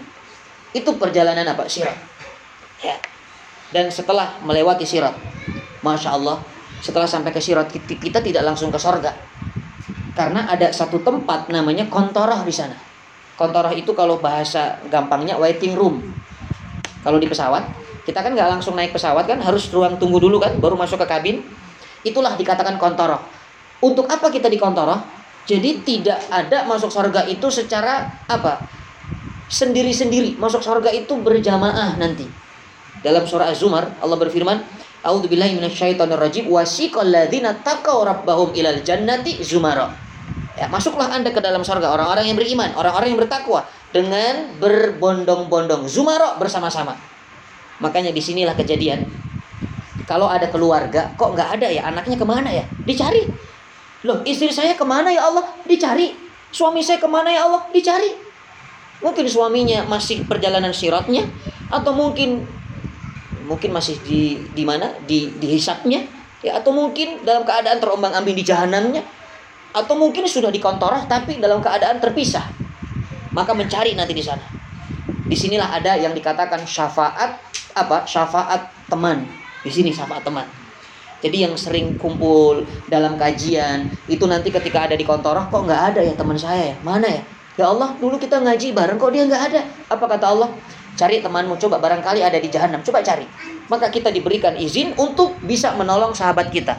Selama dia tidak syirik kepada Allah, selama dia tidak apa namanya kufur atau tidak yang namanya berbuat dosa yang besar, ya maka Allah akan memberikan izin untuk kita ambil sahabat kita dari yang namanya apa dari jahanam dari neraka untuk apa diangkat ke dalam sorga Itulah hebatnya syafaat teman yang soleh. Dan bukan hanya itu di kontor ini nanti kisos berlaku. Kisos itu apa ya? Pengadilan lah. Jadi orang yang dolim sama orang yang punya hutang bereskan di sana dulu. Yang pernah menyakiti orang lain dengan statusnya mungkin, dengan lisannya mungkin, dengan perbuatannya bereskan di sana dulu. Mungkin kita sering marah-marah di jalan, ya. Ada orang belok kanan, sennya kiri, sering marah kita. Ada orang belok kiri, sennya kanan, malah ada orang nggak belok ngasih sen. Itu ada tuh begitu, ya. Nah, mungkin kita suka emosi kan di jalan. Ini gimana sih nih ibu ini bikin orang panik bahkan ada yang sampai terjatuh Nah hati-hati kalau kita marah-marah di sana dan belum tuntas urusannya nanti di kontoro dibahas. Hati-hati kalau dia terdolimi atau satu orang terdolimi dia tidak ridho maka dibereskan di sana. Nanti kita dicari, diminta oleh Allah. Kamu sekarang cari dulu ada ibu-ibu bawa anak satu, kamu marah-marah kepada ibu itu. Padahal dia apa? Dia mungkin apa namanya nggak sengaja salahnya, tapi kamu marah-marah kata orang ini ya Allah saya cari ke mana cari di kantor ini cari ya Allah dulu ibunya pakai masker pakai helm saya nggak tahu wajahnya ya Allah tuh kebayang nggak susahnya seperti apa kalau ibu-ibu naik motor begitu kan kadang-kadang nggak kelihatan ini mana muka mana kepala ya kan ya, itu itulah gambarannya jadi jangan mudah kita apa berbuat zalim kepada orang itu mananya karena benar kata Nabi kama tadin tudan seperti itu anda melakukan seperti itu anda akan diperlakukan itu di kontoroh nantinya. Maka jangan persulit diri kita di kontoroh sehingga apa? Sebelum kita wafat tolong semuanya kesalahan kita kepada orang lain apa diselesaikan di dunia. Minta maaf ataupun tidak yang kita memaafkannya. Kita ridho kepadanya. Nah, ini yang dilakukan Abu Domdom, sahabat Nabi. Dia setiap malam minta apa? Minta kepada Allah agar orang-orang yang mendoliminya apa? dimaafkannya. Maka dia menjadi sahabat yang dijamin surga. Padahal belum wafat saat itu. Itu Abu Domdom. Ya ini gambaran apa? Gambaran di kontoro. Setelah itu barulah kita masuk ke dalam apa? Sor, sorga. Jadi perjalanan ini memang kita singkat ya dari hisab, kemudian kita sudah melalui sirot, kemudian sudah ada kontorohnya, baru masuk ke dalam sor, sorga. Dan sorga ini, sorga ini digambarkan dalam Quran kata-katanya selalu dengan kalimat naim. Fi jannatin naim. Bahkan dalam surah Al-Waqiah tadi ulaikal muqarrabun fi jannatin naim. Naim apa itu naim? Naim itu maknanya adalah kenikmatan yang terus bertambah dan tidak akan pernah hilang. Itu kenikmatan yang namanya naim. Makanya Allah tidak menggunakan kata-kata nikmah. Bukan jannatin nikmah. Kalau nikmah cuma satu nikmatnya. Tapi naim nikmatnya itu bertambah dan bertambah. Kapan bertambahnya? Para ulama menggambarkan setiap kedipan mata itu nikmat surga bertambah. Satu kedip mata nikmat surga bertambah. Karena manusia itu punya sifat apa? Bosan kan? Kita tuh punya sifat bosen loh kadang-kadang. Punya rumah aja kadang-kadang hari ini catnya kuning, besoknya mungkin bisa merah. Ya kan? Hari ini TV di ruang tamu, besok bisa di di ruang teras. Hari ini sofa bisa di dapur. Itulah manusia. Punya punya rumah tuh apa? Bosenan. Ya, gaya rambut aja kadang-kadang bosen. Hari ini keriting, besok ribo. Ya, hari ini lurus, besok belok. Ya itulah rambut. Perempuan juga gitu, pakai hijabnya ganti merek, ganti warna karena jenuh. Kalau di sorga itu flat, manusia tuh jenuh. Ditanya, kamu berapa lama di sorga? 200 juta tahun. Gimana sih sorga? Ah gini-gini aja. Kalau sorga flat begitu tuh. Sorga gini-gini aja sih. Biasa aja sorga. Tuh. Makanya Allah buatkan nikmatnya naim. Setiap kedipan mata bertambah nikmatnya. Ya, setiap kedipan tambah nikmat. Ya, makanya bidadari sorga nanti itu itu adalah apa? Kalah dengan ratunya bidadari sorga. Ratunya itu siapa? Istrinya, ya istri kita semua. Itu adalah ratunya bidadari sorga. Dan setiap melihat kedipan mata, istri itu bertambah cantik. Ya, bahkan kulitnya tuh transparan nanti terlihat saking beningnya putihnya bener ini ini para ulama mengatakan jadi setiap kedipan mata masya Allah indah istri ya, indah istri indah indah ya yang belum nikah jangan menghayal ya karena ini kita sedang di sorga ceritanya kan Makanya kalau hari ini ada seorang suami yang protes, Ustadz masa begitu? Istri saya sekarang kayaknya nggak gitu-gitu amat. Setiap saya ngedip malah burem saya lihat Ustadz. Badannya dulu kayak bihun sekarang galon. Mungkin senyumnya sudah nggak nyaman Ustadz. Kalau hari ini istri kita begitu, itu adalah apa istri yang sedang nyamar. Sabar dulu. Nanti kalau sudah menjadi ratunya bidadari sorga, kita baru kaget kita, kagum kita. Bidadari sorga juga kalah. Namanya juga ratu kan? Ratu dan pelayan mana lebih hebat? Ratu. Ratu. Makanya, tapi saya sering tanya sama jamaah nih, khususnya jamaah bapak-bapak ya. Kalau bapak, bapak-bapak mau mau ratunya atau mau bidadarinya? Dia bilang bidadarinya Ustadz, katanya begitu. Kenapa nggak mau ratunya? Mau coba yang lain Ustadz, begitu dia bilang. Subhanallah. Ya itu adalah hawa nafsu jawabannya Karena dia belum tahu istrinya seperti apa Nanti kalau sudah kagum dengan istrinya Ratunya Masya Allah Inilah yang dikatakan apa? Naim ya Jadi sorga itu Tiap hari bertambah Tiap hari bertambah Tiap hari bertambah Sehingga kulit penduduk sorga Semakin hari semakin berubah Kita bisa melihat nanti kamu berapa tahun di surga? 100 tahun. Kelihatan dari wajahnya. Kamu, oh, kamu baru masuk ya, telat ya. Agak-agak masih buruk. Iya, dari mungkin dari neraka dia habis dihajar dulu habis baru masuk. Kamu telat ya. Kelihatan. Di surga tuh kelihatan semakin indah. Seperti di dunia kan begitu kita melihat usia manusia kan. Ini berapa tahun nih? Ini sekitar 60 tahun. Udah kelihatan dari fisiknya ini berapa tahun? 70 ini ah, ini mah besok beres nih. Ini besok wafat ini udah habis nih. Ya, itu udah kelihatan dari apa? Dari fisik. Begitupun di sorga nanti. Semakin hari semakin indah kulit semakin bersih wajah. Itulah penduduk sorga jannatun naim. Itu keadaan sorga. Tapi di sorga itu mohon maaf kalau tidak kumpul dengan keluarga di sorga itu tidak sempurna kenikmatan makanya Nabi Adam ketika di sorga apa kata Allah ya Adam gimana nikmatnya sorga apa kata Nabi Adam Sorga kurang sempurna. Kenapa? Karena tidak ada pendamping. Makanya Allah ciptakan siapa? Hawa. Ya, kita pun di sorga nanti kalau anak nggak ada, istri nggak ada, itu tidak tidak apa? Tidak tidak nyaman di sorga. Kesempurnaan itu kurang karena yang dicari di akhirat itu nanti adalah keluarga lebih didahulukan. Makanya orang yang dibangkitkan di alam barzah nanti, begitu hari kiamat sangka kala ditiup, dia akan mengatakan apa? Padahal belum kebangkitan, tapi dia dibangunkan oleh malaikat. Siapa Munkar dan Nakir ingin ditanya. Lalu dia mengatakan, e, apa? Datangkan hari kiamat. Aku ingin jumpa dengan keluargaku. Itu kata jenazah yang ada di alam barzah. Jadi yang diingat pertama kali itu keluarga, bukan teman. Ya, makanya di sorga pun kalau tidak ada keluarga, rasa-rasanya kurang apa? Kurang sempurna kenikmatan sorga. Maka jangan soleh sendirian Ya, jadi kalau ada ibunya rajin ngaji, bapaknya rajin ngaji, anaknya juga harus diajak. Jangan sampai ada orang tua yang apa? Ibunya ngaji, bapaknya ngaji, anaknya nggak tahu ke mana. Ya, anaknya kadang-kadang apa main, kadang-kadang malah pulang malam, kadang-kadang maksiat, naudzubillah.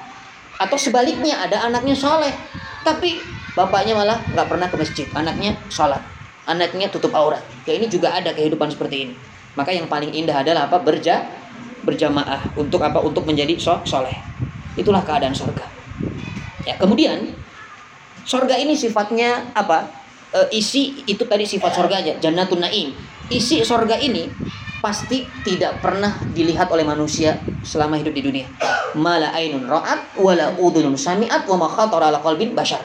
Tidak pernah terdengar oleh telinga, tidak pernah terbesit dalam hati seperti apa, tidak pernah terlihat oleh mata keindahannya seperti apa. Itulah sorga. Jadi bohong kalau ada orang hari ini menggambarkan keindahan surga itu mustahil. Bahkan ada seseorang yang paling cerdas akalnya ini gambaran para ulama. Kalau ada orang paling cerdas dipanggil oleh Allah, "Fulan, kamu sini."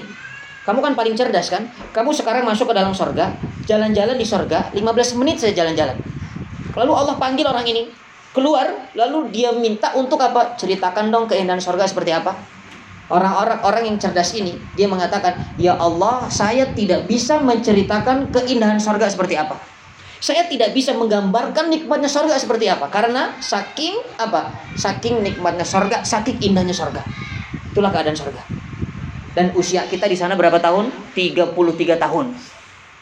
Ya, nanti semuanya sama. Seusia saya lah, saya 33 tahun ya. Ini usia penduduk sorga nih, masya Allah.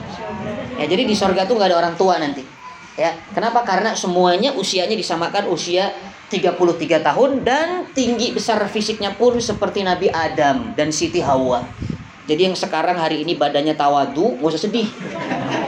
Ya. Badannya rendah hati gitu, agak-agak agak-agak mini minim gitu ya. Itu nggak usah nggak usah sedih. Kenapa di sorga kita nanti sama semua.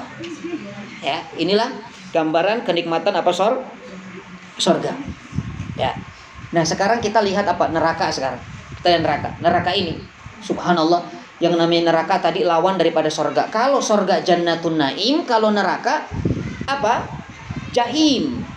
Ya, sifat neraka nih, siksanya, adabnya jahim. Jahim itu maknanya kepedihannya tidak pernah berhenti tidak pernah sama. Semakin hari semakin sakit, semakin hari semakin parah. Makanya tidak ada orang di neraka kalau ditanya, kamu berapa lama di neraka? 200 juta tahun. Gimana neraka rasanya? Ah, udah kebal saya biasa neraka mah. Gak ada. Jadi tidak ada orang yang mengatakan saya sudah biasa di neraka, jadi betah di neraka tidak.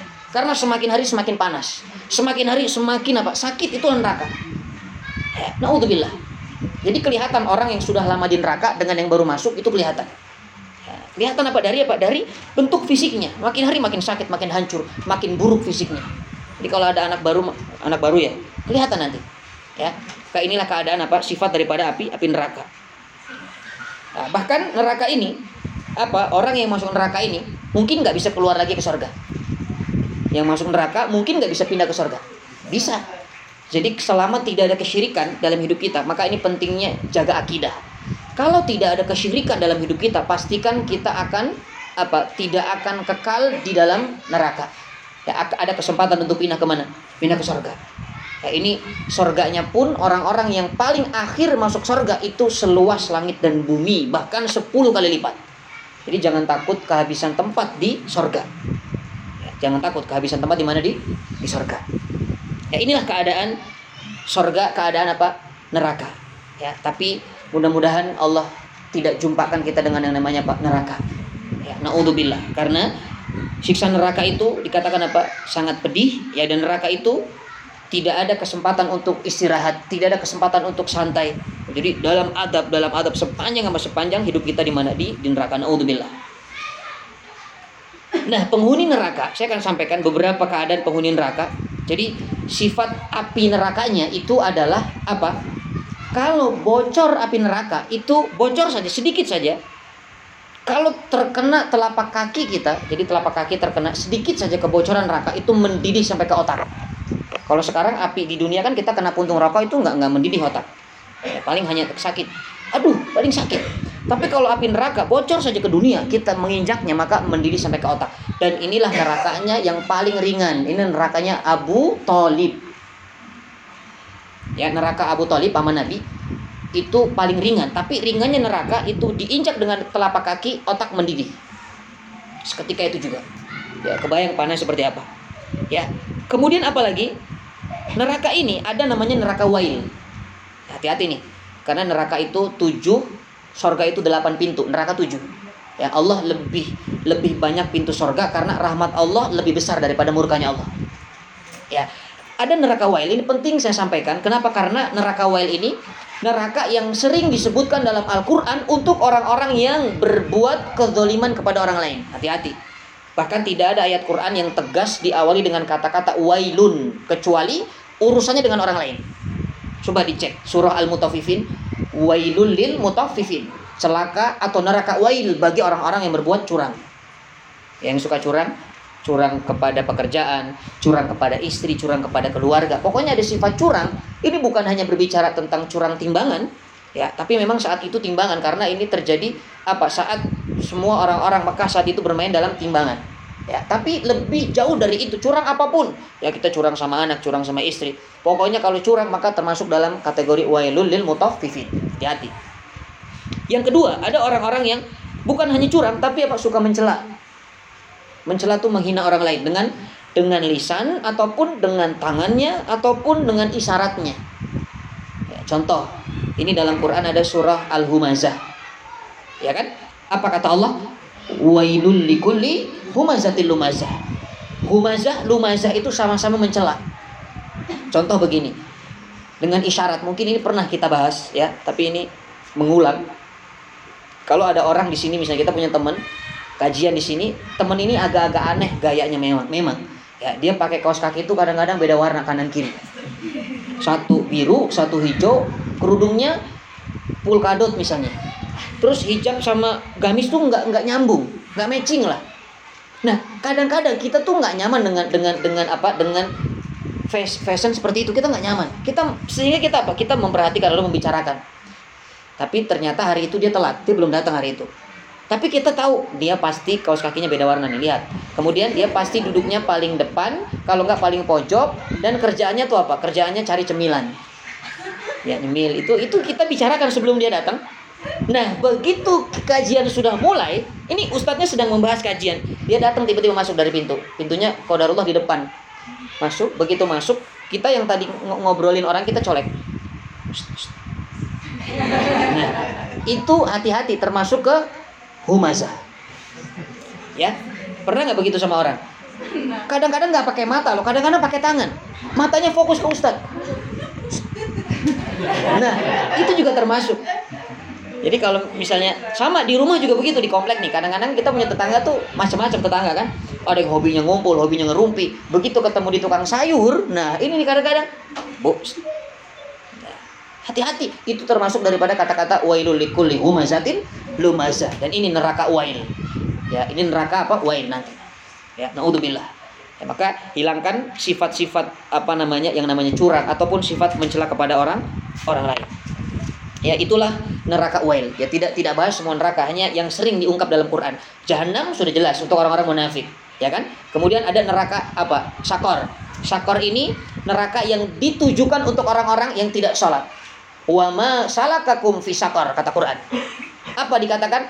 Lam lam nakum minal musallin. Kenapa Anda di sakor? Karena aku tidak pernah sholat. Itu neraka sakor.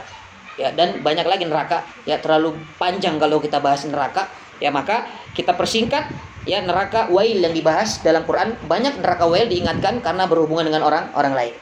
Nah, kemudian neraka ini ada juga penghuninya, naudzubillah, gigi gerahamnya sebesar gunung Uhud. Ya kemarin yang umroh, kita sudah tahu gunung Uhud sebesar apa kan? Masya Allah luar biasa. Kalau gigi geraham sebesar gunung Uhud, kira-kira badannya sebesar apa? Gak mungkin sebesar gunung Salak badannya kan? Gunung Uhud itu lebih dahsyatnya luar biasa. Makanya orang-orang yang yang yang apa namanya, yang gigi gerahamnya sebesar gunung Uhud, pastikan badannya lebih besar daripada itu. Kenapa Allah memberikan hukuman bagi penghuni neraka seperti ini? Karena jawabannya orang ini adalah orang-orang yang mempermainkan agama Allah, murtad. Jadi orang-orang yang Islam di murtad. Ya, murtad itu azabnya lihat. Kalau tidak segera taubat, maka pastikan Anda akan diazab seperti siapa? Sahabat Nabi yang murtad. Namanya Rajal al-Unfuah. Jadi ini ini dua sahabat Abu Hurairah, Rajal al-Unfuah, radhiyallahu anhuma. Dulu sahabat ini. Rasulullah saat itu mengatakan kepada dua sahabat ini, nanti akan ada salah satu dari sahabatku yang murtad. Oh, Abu Hurairah takut. Ya Allah, jangan-jangan saya. Karena perkataan Nabi itu kebenaran nggak? Kebenaran. Itulah hebatnya sahabat. Kalau ada perkataan yang yang menunjukkan keburukan, dia langsung menilai dirinya. Jangan-jangan saya. Coba kalau kita dapat berita, nanti akan ada jamaah ini yang murtad. Pasti dia tuh, pasti dia, pasti dia, pasti dia. Itu kalau kita tuh. Tapi kalau para sahabat, jangan-jangan saya. Orang soleh tuh begini, cari kita dulu, jangan jangan lempar ke orang dulu, kita dulu.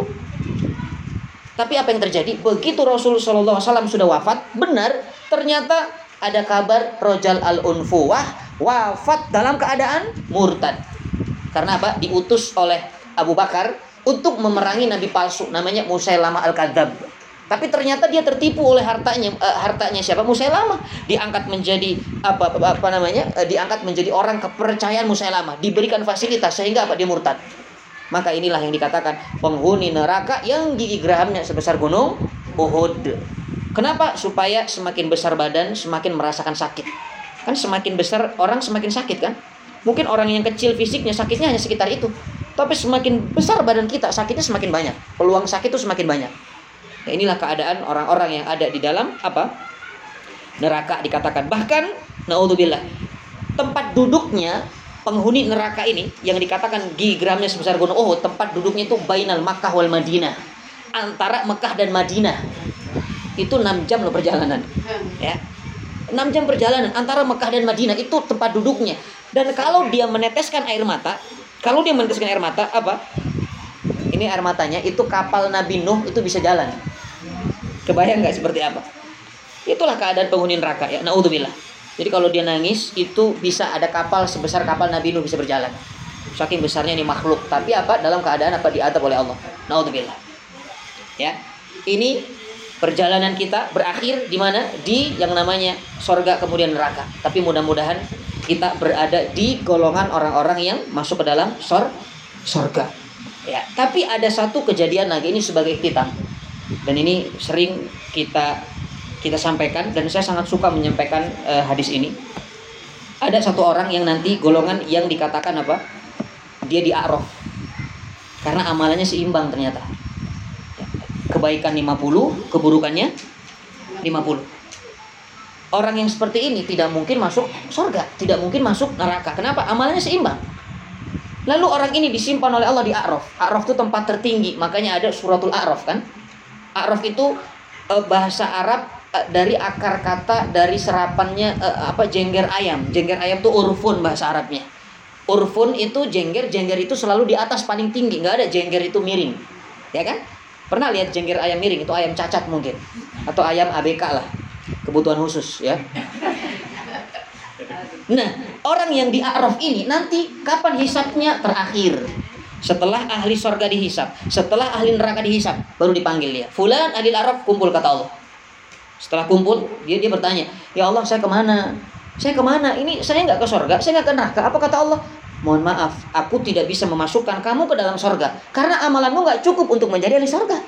Dan aku tidak bisa memasukkan anda ke dalam neraka karena amalan anda pun nggak cukup. Karena tidak ada kezaliman hari ini. La. Tidak ada zalim hari ini.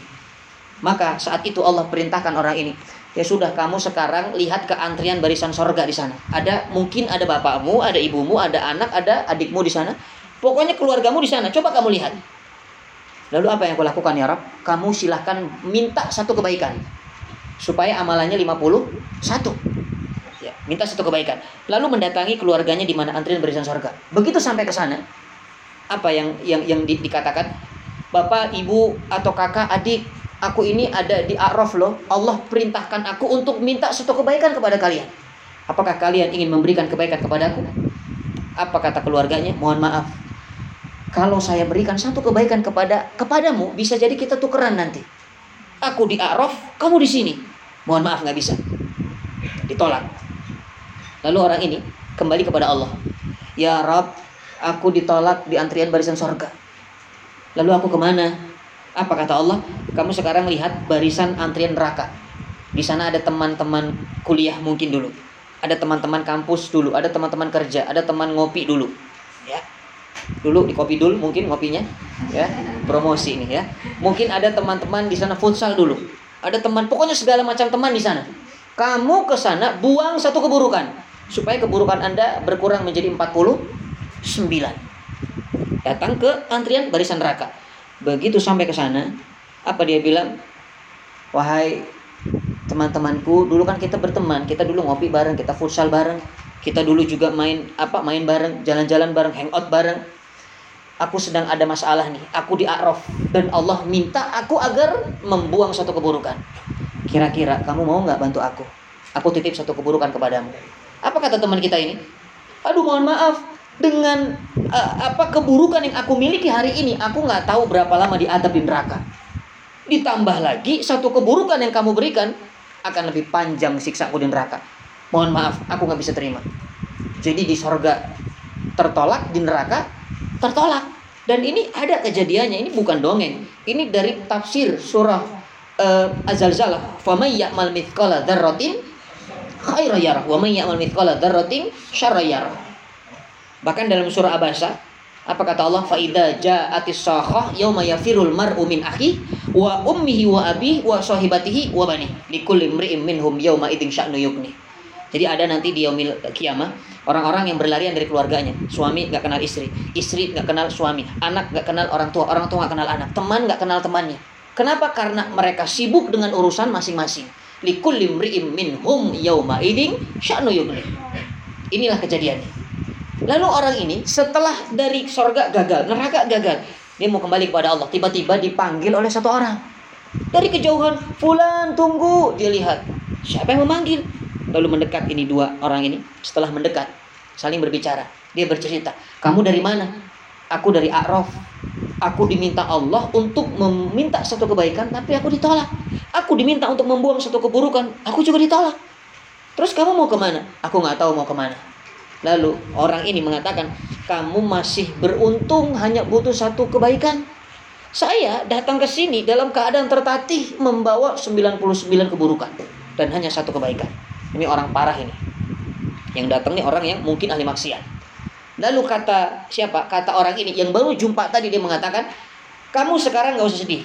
Ya, aku punya satu kebaikan. Kalau aku bawa ke neraka ini nggak ada manfaatnya. Bisa dipahami nggak? Satu kebaikan ini tanggung, nggak ada manfaatnya, percuma. Maka satu kebaikan ini aku berikan kepadamu. Masya Allah. Seneng nggak kira-kira? Lagi cari kebaikan, tiba-tiba dapat kebaikan. Seneng nggak? Seneng. Kita saja kalau lagi cari barang, nggak ketemu begitu takbir Allahu Akbar ketemu seneng kita ya kan kadang-kadang begitu kalau mau cari barang hilang itu ada dalam sholat ya saya pernah di di apa di di di, di bercandain lah sama temen lagi sibuk apa cari apa cari apa? Ustaz mau tahu nggak caranya cari barang apa? Antum wudhu terus sholat ya? Serius sih tapi ngeselin kan? Ya jadi seolah-olah sholat kita tuh hanya hanya apa? Tidak khusyuk cari barang aja. Tapi benar ternyata begitu oh ternyata di sini itu setan tuh. Ya makanya nggak heran kalau ada orang sholat tuh kadang rupa rokaat juga ada kan? Kadang lupa ingatan kadang datang ingatannya. Itulah orang sholat. Ya Allah Akbar. Rokaat ketiga atau keempat nih? Padahal sholat subuh orang error tuh. ya kan nah inilah yang namanya apa setan jadi kalau sholat itu harus apa namanya harus berlindung daripada setan dulu makanya ada doanya Robbi a'udzubika min hamazati syayatin wa a'udzubika Robbi ayah turun Nah inilah orang yang ada di mana di Araf. Kemudian apa yang dilakukan? Begitu dapat satu kebaikan, dia menghadap kepada Allah dengan bahagianya. Ya Arab, ya Arab, aku dapat satu kebaikan, aku dapat satu kebaikan. Lalu ditimbang oleh Allah, beratnya mana? Kebaikan. 51, keburukannya 5, 50. Siap untuk masuk surga pastinya kan? Begitu mau masuk surga dipanggil oleh Allah. Fulan, sini tunggu. Waduh, nggak jadi nih. Takut dia. Tapi nggak gitu, itu tambah-tambahin aja itu mah ya. Begitu dipanggil ya perasaan nggak enak tuh kan. Begitu dipanggil, dipanggil, dia bilang, siapa yang memberikan anda satu kebaikan? Dia bilang, aku nggak tahu ya Allah. Aku baru jumpa. Dia berjalan ingin menuju neraka. Dan dia punya satu kebaikan. Dia punya 99 kebaik keburukan. Maka satu ini diberikan kepadaku. Lalu kata Allah, kalau hari ini ada orang yang bisa berbuat kebaikan, maka aku Rahman, aku Rahim, Aku maha pengasih, aku maha penyayang, aku adalah malikul mulk, kata Allah. Tidak ada yang boleh mampu melebihi kebaikanku. Itu kata Allah. Allah tuh punya sifat namanya Pak Syakur. Syakur itu maha membalas kebaikan hambanya. Jadi kalau Allah sudah membalas kebaikan kita, itu tidak terbendung bahkan mungkin di luar daripada apa? Di luar daripada logika kita. Makanya ada orang yang hobinya pelihara kucing, kasih makan kucing, nyiram tanaman. Padahal tanaman itu nggak bisa membalas kan? Kucing pun nggak bisa membalas kebaikan. Malah kadang-kadang kucingnya penyebelin kan? Ya, kalau sakit dibawa ke dokter biayanya mahal. Itu kucing Persia itu kan beda sama kucing meruyung. Kucing meruyung mah cukup dikasih apa air panas saja campur madu dikit ya sembuh mudah-mudahan. Tapi kalau kucing Persia kan harus ke apa? Pet shop begitu kan? ya itu itu biaya mahal karena kan kita kalau sakit orangnya yang sakit ke puskesmas giliran kucingnya mahal ya tapi itulah manusia dia punya hobi rasa cinta dan dia yakin Allah yang menciptakan kucing ini Allah yang menciptakan tanaman walaupun kucing dan tanaman tidak bisa membalas kebaikannya tapi demi Allah Allah punya sifat asyakur Allah punya sifat yang membalas atau berterima kasih kepada hamba yang berbuat kebaikan. Itulah sifat Allah. Makanya apa kata Allah? Kalau hari ini ada yang lebih baik daripada uh, kalau hari ini ada orang yang berbuat baik maka aku Rabbul Alamin aku harus bisa membalas kebaikannya. Lalu dipanggil malaikat. Ayuhal malak malaikat masukkan orang ini ke dalam sorga bersamaan dengan orang yang infak satu kebaikan. Masya Allah dua-duanya masuk sorga. Gara-gara satu amal soleh makanya amal soleh kita itu sekecil apa pun nanti di akhirat itu dicari-cari jangan dikira infak 100 perak kita masuk itu nggak berguna itu dicari-cari Jangan dikira air minum yang kita berikan kepada musafir, kepada orang yang membutuhkan kehausan, itu tidak ada manfaatnya. Sampah yang kita buang ke tempatnya, itu jangan dikira nggak ada manfaatnya. Mantan yang kita buang ke tempatnya, itu juga. Kenapa jadi mantan? Ya, soalnya pada tegang saya lihat gitu. Saya jadi ngeri gitu kan. Udah sama rumah sempit, tegang. Ya Robbana, ya. Jadi ya itulah amal soleh. Ya, maka ingat Allah ini, ini memberi pelajaran. Saya tadi malam menyampaikan ini di Bekasi ada yang bertanya jamaahnya. Pertanyaannya seperti ini, Ustadz kalau gitu enak dong. Saya mendingan kayak orang yang di neraka tadi Ustadz. Saya punya amal buruk tapi saya nanti infak di sana. Saya bilang Iya kalau di sono ada yang cari kebaikan. Kalau nggak ada, kamu mau infak ke mana? Jadi hikmahnya dari dari pelajaran ini jangan diambil apa ya? Kalau gitu enak dong Ustadz. Bukan enaknya tapi ambil hikmahnya ternyata masuk surga itu ukurannya bukan amal soleh. Tapi masuk surga itu ukurannya dengan rahmatnya Allah. Walaupun kita belum pernah beramal soleh, kalau Allah sudah ridho, masuk surga kita. Kan ada pelacur kasih minum seekor anjing kan? Dapat apa? Surga. Itu yang dikasih minum siapa? Anjing. Binatang haram. Ya, apalagi kasih minum ustad. Ini nggak ada hari ini. Bercanda ya. ya. Saya lebih besar tuh ya. Ya jadi itulah masuk surga. Jadi bukan dengan apa? Bukan dengan amal soleh. Karena apa? Kalau dengan amal soleh rasa-rasanya surga tuh nggak cukup untuk kita beli dengan amal soleh kan yang bisa membeli amal solehnya dengan sorga itu e, membeli sorga dengan amal solehnya kalau kita boleh baik sangka itu hanya Abu Bakar As-Siddiq radhiyallahu anhu kenapa karena Abu Bakar itu amal solehnya tidak tertandingi bahkan Rasulullah pun mengatakan aku tidak bisa membalas kebaikan Abu Bakar aku serahkan kepadamu ya Allah jadi yang membalas kebaikan Abu Bakar adalah Allah Subhanahu wa taala itulah keadaan ketika kelak nanti di mana? Di apa di alam masyar atau di alam sorga atau di alam sirat ya. Jadi perjalanan ini sudah selesai. Dari alam hisab sudah alam masyar sudah alam sirat sudah kemudian ada kontor sudah sorga neraka sudah ya. Maka dengan apa berakhirnya daripada perjalanan kehidupan setelah kematian ini maka kita berharap ya kematian kita kelak akan mendapatkan kematian yang dikatakan husnul khatimah karena perjalanan yang paling panjang itu bukan saat kita hidup tapi perjalanan yang paling panjang itu adalah ketika kita sudah masuk ke alam barzah. Makanya Abu Hurairah, sahabat yang sangat banyak meriwayatkan hadis, ketika dia menangis, lalu ditanya oleh uh, apa sahabatnya, "Ya Abu Hurairah, bekik, apa yang membuat Anda menangis?" Apa dia bilang? Tulas safar, perjalananku panjang. Wakilatul amal dan amalku sedikit sekali. Walam nadri, walam adri ainal mahbib. Aku nggak tahu ke mana aku mampir. Fil jannah di surga atau neraka. Jadi perjalanan panjang kita hakikatnya ada setelah kita di alam bar barzah. Maka mudah-mudahan ya kita semua ini karena berkumpul uh, dengan niat untuk silaturahim, untuk yang namanya apa perjumpaan didasari karena cinta kepada Allah, maka mudah-mudahan perjumpaan ini pun menjadi wasilah kita untuk kelak saling menolong ketika kita memang tidak jumpa dengan sahabat kita nanti di mana di surganya Allah Subhanahu wa taala.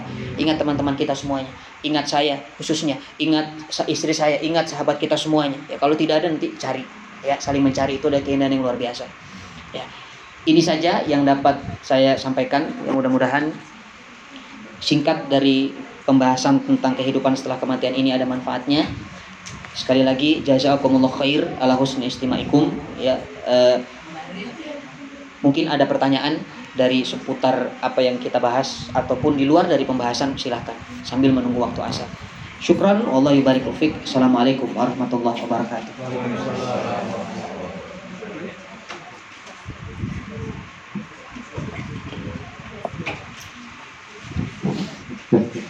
Assalamualaikum Ustaz.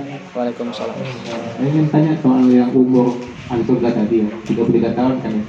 Itu kalau untuk anak yang belum balik itu berlaku juga kah atau apa uh, gimana ya? Surga nanti ada nggak sih anak anak kecil gitu loh? Itu sih. Ya. Jazakumullah khair. Untuk penduduk ahli surga semua sama, tidak ada anak kecil. Ya, tidak ada anak kecil. Anak kecil itu nanti beradanya di depan pintu surga jadi kalau ada orang tua, orang tua melahirkan anaknya wafat sebelum usia balik. Ya, usia masih bayi dia wafat, nanti anak ini ketika diperintahkan Allah untuk masuk surga, anak ini nggak mau. Allah mengatakan, "Udkhulul jannah," masuk surga kamu. Apa kata anak ini? Ya Rob, la nadkhulul jannah qabla ayatia abauna wa ummahatuna. Kami tidak akan masuk surga sebelum datang ayah dan ibu kami. Dan saat itu ayah dan ibunya sedang dihisap, maka Allah percepat hisapnya. Kenapa? Karena permintaan anaknya yang soleh. Anak soleh maksudnya apa? Ini anak yang belum ada dosa kan? Karena begitu dilahirkan dia wafat, hanya mampir sebentar. Ya, belum kenal apa pun, masih kecil lah, masih bayi. Makanya orang-orang yang yang tahu ini ketika dia melahirkan lalu anaknya mungkin belum belum apa belum sempat e, merasakan lucunya, belum sempat merasakan pinternya, sudah wafat, ini berat sekali kan? Biasanya nggak hilang-hilang tuh apa sedihnya kan? Bahkan sampai ada orang yang apa niyaha, niyaha itu meratap dalam Islam tuh nggak boleh niat hati-hati orang yang niyah ini apa orang ini dikatakan nanti apa di uh, yang wafat ini tidak akan merasakan ketenangan. Hati-hati. Jadi kasihan kepada orang-orang yang yang wafat kalau keluarganya meratap. Ini dulu terjadi kenapa wanita itu dilarang ke ke kuburan. Tapi dulu, sekarang sudah boleh. Jadi hadisnya ini sudah mengatakan uh, nahai tukum an ziyaratil uh, kubur ya, tapi uh, Rasulullah melarang ziarah kubur kepada wanita dulu. Tapi setelah uh, melihat daripada keadaan-keadaan sampai akhirnya ada kata-kata apa? Fazuruha boleh untuk menziarahinya. Jadi hadis itu ada namanya kalau dalam bahasa ilmu bahasanya itu apa? Mansuh ya. Jadi ada hadis yang memang sudah tidak terpakai karena ada yang baru. Bisa dipahami nggak? Jadi dulu dilarang sekarang boleh. Ada seperti itu. Bahkan Quran pun demikian ada uh, khomer khomer dulu awalnya tidak haram kan? Tapi akhirnya apa? Haram. Karena ada ada keburukan di sana ada madorot di sana. Nah itu pun dalam masalah ziarah kubur. Jadi boleh kalau wanita ingin ziarah kubur tapi hati-hati jangan sampai apa niyah meratap. Meratap itu apa? Contoh dia cakar-cakar wajah cakar bajunya cakar tembok sampai naik balik lagi. Ya itu niyah ya. Sampai sampai ke, ke pemakaman juga kadang-kadang hati-hati bisa. Dia saking tidak terimanya anak dicakar kuburnya kegali lagi diuruk lagi cakar lagi gali uruk lagi. Itu kurang kerjaan namanya ya. Selain niat itu kurang kerjaan. Ya, jadi penduduk surga semua usia sama 33 ya tapi untuk anak-anak tadi menunggu di depan pintu surga setelah masuk ya semua usianya sama 63 tahun. Eh 33 tahun. Ya bisa dipahami ya syukran Allah barik Silakan. Ada lagi?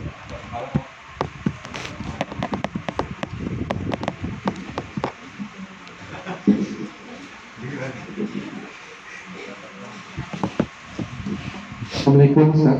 Waalaikumsalam warahmatullahi ah. wabarakatuh.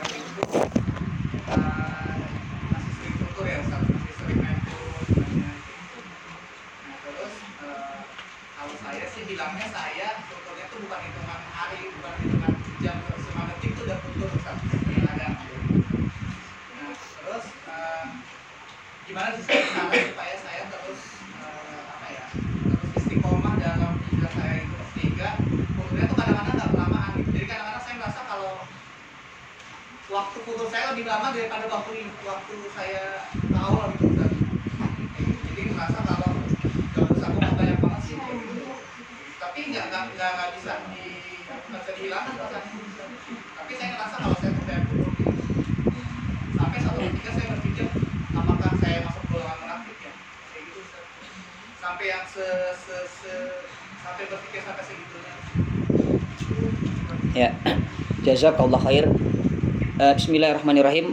Iman itu memang sifatnya yazid wa yankus ya kan? Yazid bitoah wa yankusu bil maksiyah.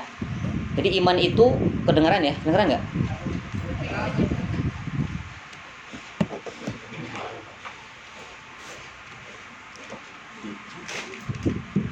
Ya, jadi iman itu memang sifatnya yazidu wa yankus. Yazidu bil bitoah, yazid dengan ketaatan, bertambah dengan ketaatan dan iman itu bisa berkurang dengan kemaksiatan.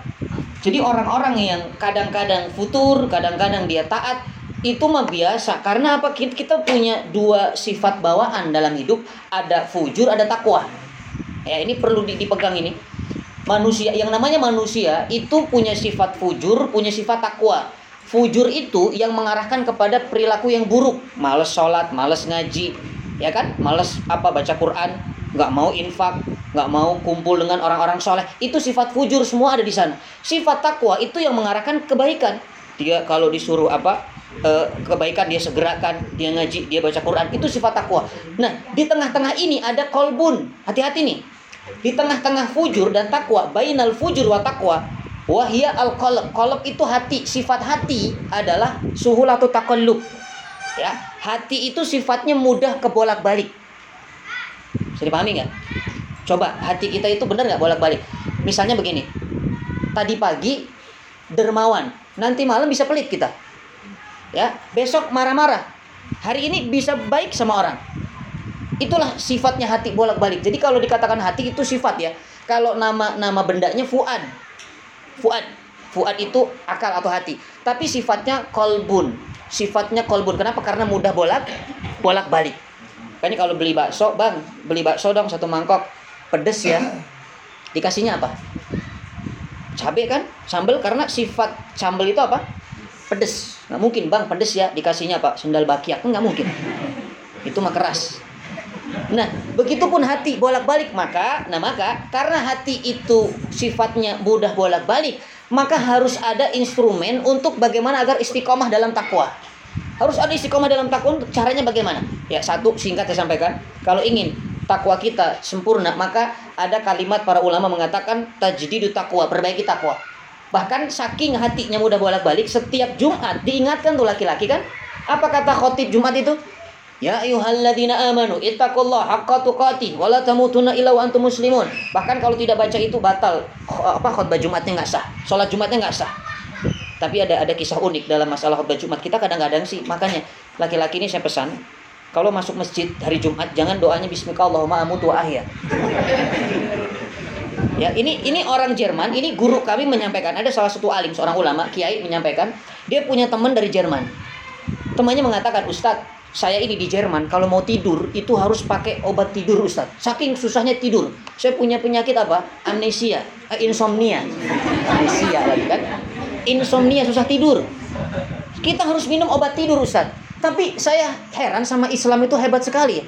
Cuman masuk masjid siang-siang hari Jumat bisa tidur. Bahkan tidurnya bisa dalam 15 menit khutbah itu bisa mimpi dua tema. itu hebat sekali. Mimpi dua tema, malah yang lebih hebat lagi. Subhanallah, ini mimpi Jumat ini nyambung sama mimpi Jumat depan itu luar biasa itu. Begitu. Makanya nanti gini, para akhwat yang yang punya suami kalau suaminya pulang Jumatan ditanya tadi khotibnya Jumatan khotbahnya apa ya Pak sampaikan dong supaya dia dengerin coba dicek kalau biasanya laki-laki yang mengatakan tadi isinya takwa sih nggak jauh memang takwa awalnya dia cuma taunya takwa doang ujung-ujungnya nggak tahu Makanya kenapa eh, takwa itu selalu diperbaikan takwa, harus perbaiki takwa. Dan nanti ini sebetulnya saya akan bahas nanti di mana New Escape ya. Saya akan bahas masalah ini. Jadi jadi ya. Ya, makanya bagaimana memperbaiki takwa itu itu nanti di sana ya. Jadi tahap kedua, tahap kedua setelah takwa diperbaiki ya, kemudian ya ini nih, fahami orang itu kadang-kadang dia tidak faham ahamiyatu ta'ah. Dia nggak faham apa keutamaan taat kepada Allah. Coba orang yang tahu kalau syukur itu kembali kepada dirinya, dia pasti akan selalu bersyukur. Apa kata Allah dalam Quran? Fa, in eh, fa, apa syukur fa nama yashkuru uh, waman yashkur fa inna yashkuru li nafsi. Waman yashkur fa nama yashkuru li nafsi. Siapa yang bersyukur sesungguhnya dia sudah berterima kasih kepada dirinya sendiri. Jadi amal soleh kita tuh baliknya kepada kita loh, bukan kepada orang lain, bukan kepada Allah. Allah tuh nggak butuh amal soleh kita. Bahkan ada hadis yang cukup panjang, "Lau anna awalukum wa akhirakum wa insakum wa jinnakum." Kalau ada manusia dari pertama diciptakan, ada jin dari pertama diciptakan sampai akhir diciptakan, semuanya atqa ala qalbin rajulin wahidin minkum. Semuanya bertakwa seperti takwanya Nabi. Takwa Nabi kan paling hebat kan? Jadi kalau semua manusia dan jin dari awal sampai akhir dia bertakwa seperti takwanya Rasulullah, maka apa kata Allah? Mazada fi mulki syai'an. Tidak akan menambah kemuliaanku sama sekali. Itu kata Allah. Sebaliknya, kalau ada orang seluruh dunia ini kafir dari awal diciptakan sampai akhir, jin awal, jin akhir, semuanya kufur seperti kufurnya Firaun, maka tidak rugi kata Allah. Mana kosa min mulki sayan, tidak akan mengurangi kerajaan dan kemuliaanku sama sekali itu kata Allah. Jadi kalau kita taat itu buat siapa? Buat kita. Fadkuruni adkurkum kata Allah. Ingatlah aku, aku akan ingat kamu. Jadi kalau kita paham ini, kita tuh rasa-rasanya mustahil meninggalkan ketaatan kepada Allah pengennya tuh taat aja. Kenapa? Karena kembalinya kepada kita. Tadi kan sudah saya sampaikan tiga bagian manusia ini ada ruh, ada amal soleh, ada jasad. Ruh ini kembalinya ke Allah. Ya, ruh kembali kepada Allah karena memang milik Allah. Makanya ruh itu tidak pernah mati. Ruh itu nggak pernah mati ya. Jadi jangan dikira ruh kita itu ketika kita wafat, ruh kita juga wafat tidak. Ruh itu hidup abadan, abadi ruh itu. Dan kapan ruh itu istirahat? Ruh itu istirahat ketika kita sedang beribadah. Nih, kita lagi ngaji hari ini. Berapa jam tadi kita kajian? satu jam, satu jam setengah, berarti ruh kita sedang istirahat satu jam setengah. Kita lagi sholat, sholatnya khusyuk, maka ruh kita sedang istirahat. Kita sedang tidur, tidurnya dalam keadaan berwudu, ruh kita istirahat, di mana di bawah arasnya Allah sujud. Tapi tidurnya wudu. Kalau di tengah-tengah wudhu kentut, lagi tidur nggak ada masalah. Ya, yang penting kalau sadar ya harus apa? Bangun wudhu lagi. Saya istrinya bawa apa nih bi? Kayaknya beda nih, nah gitu kan? Nah itu berarti sadar kita. Tapi kalau kita nggak tahu, sampai pagi nggak ada yang tahu, ya mungkin sudah pingsan pendampingnya karena saking baunya mungkin ya. Nah itu nggak ada masalah wudhunya tetap sah ya. Jadi itulah istirahatnya ruh. Makanya pantas ada orang dia fisiknya sehat jasadnya kuat tapi nggak ke masjid. Nggak pernah ngaji kenapa? Ruhnya sakit karena nggak pernah istirahat. Jasad kita kalau nggak pernah istirahat sakit nggak kira-kira? Sakit makanya Allah jadikan tidur sebagai apa? Istirahat. Waja'alna naumakum subata kata Allah Aku jadikan tidurmu sebagai apa? Sebagai istirahat. Tapi itu untuk jasad, untuk ruh tidak ada istirahat. Tapi apa? Ada tidak ada tidur, ruhnya istirahat. Tapi istirahatnya ruh adalah ibadah. Makanya semakin husuk sholat berarti semakin lama istirahat ruh kita. Semakin lama ngaji, semakin lama istirahat ruh kita. Saking ruhnya istirahat, jasadnya nggak mau kalah, ikut tidur juga. Ya kan? Kadang-kadang begitu kan, ruhnya istirahat nih, saya juga ikut ah. Jadi akhirnya nggak dengerin. Ya, tapi nggak ada masalah. Ya, ngantuknya orang yang di Stalin itu udah dapat pahala ya. Apalagi kalau tidur ya kan? Apalagi tidurnya selonjoran itu memakan tempat ya. Naudzubillah ya jadi itulah ruh ruh kembali kepada Allah. Makanya kata-kata naum naum itu adalah tidur tapi tidur secara apa? Fisik jasad. Ada tidur secara metafisis. Ini tidurnya ashabul kahfi. Pernah dengar kan? 309 tahun tidur tapi dalam keadaan apa? Sehat dalam keadaan usianya sama tapi hanya masanya berbeda. Ini tidur metafisis yang tahu hanya Allah. Entah di mana ruhnya seperti apa, yang jelas Ashabul Kahfi tidurnya matanya tidak merem. Ya, tapi matanya tetap melihat. Dan tidurnya itu selalu bergerak kanan kiri kanan kanan kiri. Kenapa? Supaya darahnya nggak beku. Ya, dan dia selalu disinari matahari pagi guanya tuh. Itulah cara Allah menjaga. Tapi saya punya teman, dia kalau sudah tidur tujuh hari itu kuat nggak bangun bangunnya tuh cuma sholat makan tidur lagi bener ini di pesantren dulu. Ini saya saya baru tahu kalau ada tidur metafisis. Mungkin ini termasuk. Tapi dia tidak termasuk ashabul kahfi. Ya ini mau ashabul kebo kayaknya. Ya kan ada tidur kebo tuh ya kan nggak bangun jadi kalau punya teman dia jarang tidur begitu tidurnya lama itu bisa jadi tuh tidurnya beda beda daripada kita ya itulah ruh Ya jadi kalau tidur tadi biasa disebut naum, asolat atau khairu minan naum. Tapi kalau tidurnya ashabul kahfi namanya rukud dalam Quran. Rukud. Makanya ada dalam surah Yasin, memba'atsana mim marqadina ya kan? Dibangkitkan orang-orang yang pendosa dibangkitkan. Loh, kenapa aku dibangkitkan? Aku nggak lagi tidur. Tidurnya rukud namanya. Itu ruh kembali kepada Allah. Maka ruh aslinya adalah suci, bersih, tolong kembalikan kepada Allah dan karena bersih. Dengan cara apa? Taat kepada Allah. Kemudian yang kedua, amal soleh ini yang kembali kepada kita Makanya kita tadi saya singgung tadi kalau kita sedang futur ingat dong amal soleh itu balik kepada kita loh. Kita sholat tuh bukan buat Allah. Kita sholat itu walaupun niatnya karena Allah tapi ujung-ujungnya buat kebaikan kita. Makanya inna sholata tanha anil fahsyai wal munkar. Sholat mencegah dari perbuatan keji dan munkar untuk kita. Kita haji, kita umrah untuk kita semuanya. Coba apa yang tidak diberikan oleh Allah kebaikan sekecil apa pun Allah kasih pahala. Karena kembali kepada kita. Nah, itu itu itu yang kedua. Apa? Amal soleh. Yang ketiga jasad tadi kembali kepada cacing. Dimakan tanah. Jadi yang hebat itu bukan jasad sebetulnya. Yang ganteng yang cantik itu bukan jasad tapi ruh. Kita kalau nggak punya ruh coba siapa yang mau mencintai kita? Ada nggak orang mencintai jenazah? Walaupun dia ganteng seganteng apa pun ya mustahil orang cinta kepadanya orang menghormatinya kita hormat kepada presiden menghormati orang tua karena orang tua itu apa presiden masih ada ruhnya orang tua masih ada ruhnya Ya walaupun memang namanya berbakti kepada orang tua sampai wafat pun tetap berbakti. Tapi ini dalam arti memuliakan secara fisik. Orang tua diajak jalan-jalan karena dia punya ruh. Gak mungkin orang tua sudah mati, mah keragunan yuk, nggak mungkin. Ya. Nah inilah yang namanya apa ruh apa jasad hancur paling lama setahun lah beres dimakan cacing. Tapi kalau cacing sekarang mungkin cacing milenial bisa lebih cepat lagi dia. Ya. Itulah yang yang kedua. Jadi yang pertama apa perbaiki takwa kita. Ya, cara perbaiki gimana nanti datang New Escape ya. Yang kedua apa? Yang kedua apa tadi? Fahami bahwa ketaatan itu adalah kembali kepada kita. Ya. Yang ketiga, ini ini paling penting. Kalau sedang futur, tolong zikrul maut. Ingat kematian. Kematian itu bisa datang kapan pun, di mana pun, dalam keadaan apa pun. Jadi nggak pandang bulu, nggak ada malaikat maut. Begitu Allah perintahkan malaikat maut itu cabut ajalnya anak itu. Apa kata malaikat? Ya Allah, ini masih muda, kakeknya lebih pantas, boleh nggak? Nggak ada. Ya. Ya Allah, ini belum nikah kasihan, udah ta'aruf 17 kali, gagal 18 kali ya Allah. Boleh nggak yang udah yang udah bahagia nih? Nggak ada. Pokoknya idza jaa ajaluhum la yastakhiruna sa'atan wa la yastaqdimun. Kalau sudah datang ajal, maka selesai wafat. Jadi inilah yang harus kita ingat kalau tiga poin ini kita kita renungkan insya Allah futur kita tuh apa ya?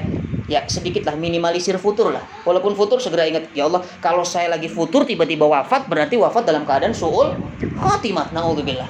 Ya bisa dipahami ya? Ya syukuran kira-kira paham nggak? Kedengeran nggak dari tadi? Dengeran ya? Kayaknya wajahnya agak pusing. Ya, ya syukuran yang lain? Kalau tidak ada kita cukup karena sebentar lagi masuk asar ya untuk persiapan ke masjidnya ya untuk yang akhwat mungkin sholat di sini bisa ya karena ini apa cukup luas di luar dan di dalam. Nanti kita laki-laki ke masjid. Ya. Alhamdulillahirabbil alamin e, mudah-mudahan pertemuan kita ini dalam keberkahan Allah dan dalam ridho dan mudah-mudahan e, kita bermohon di majelis ini keluarga kita yang dalam keadaan sakit Allah berikan kesembuhan. Dan orang tua kita yang mungkin sudah wafat Allah jadikan kuburnya menjadi raudhah min riyadil jinan ya taman di antara taman surganya Allah dan mudah-mudahan kita khususnya hari ini yang berkumpul di sini Allah kelak kumpulkan kita di surganya Allah Firdausil A'la. Amin ya rabbal alamin. Ini saja jazakumullah khair ala husni istimaikum lakum mini al wa du'a. Kita tutup dengan kafaratul majlis. Subhanakallahumma wa bihamdika asyhadu alla ilaha illa anta astaghfiruka wa atubu ilaika. Syukran lakum. Assalamualaikum warahmatullahi wabarakatuh.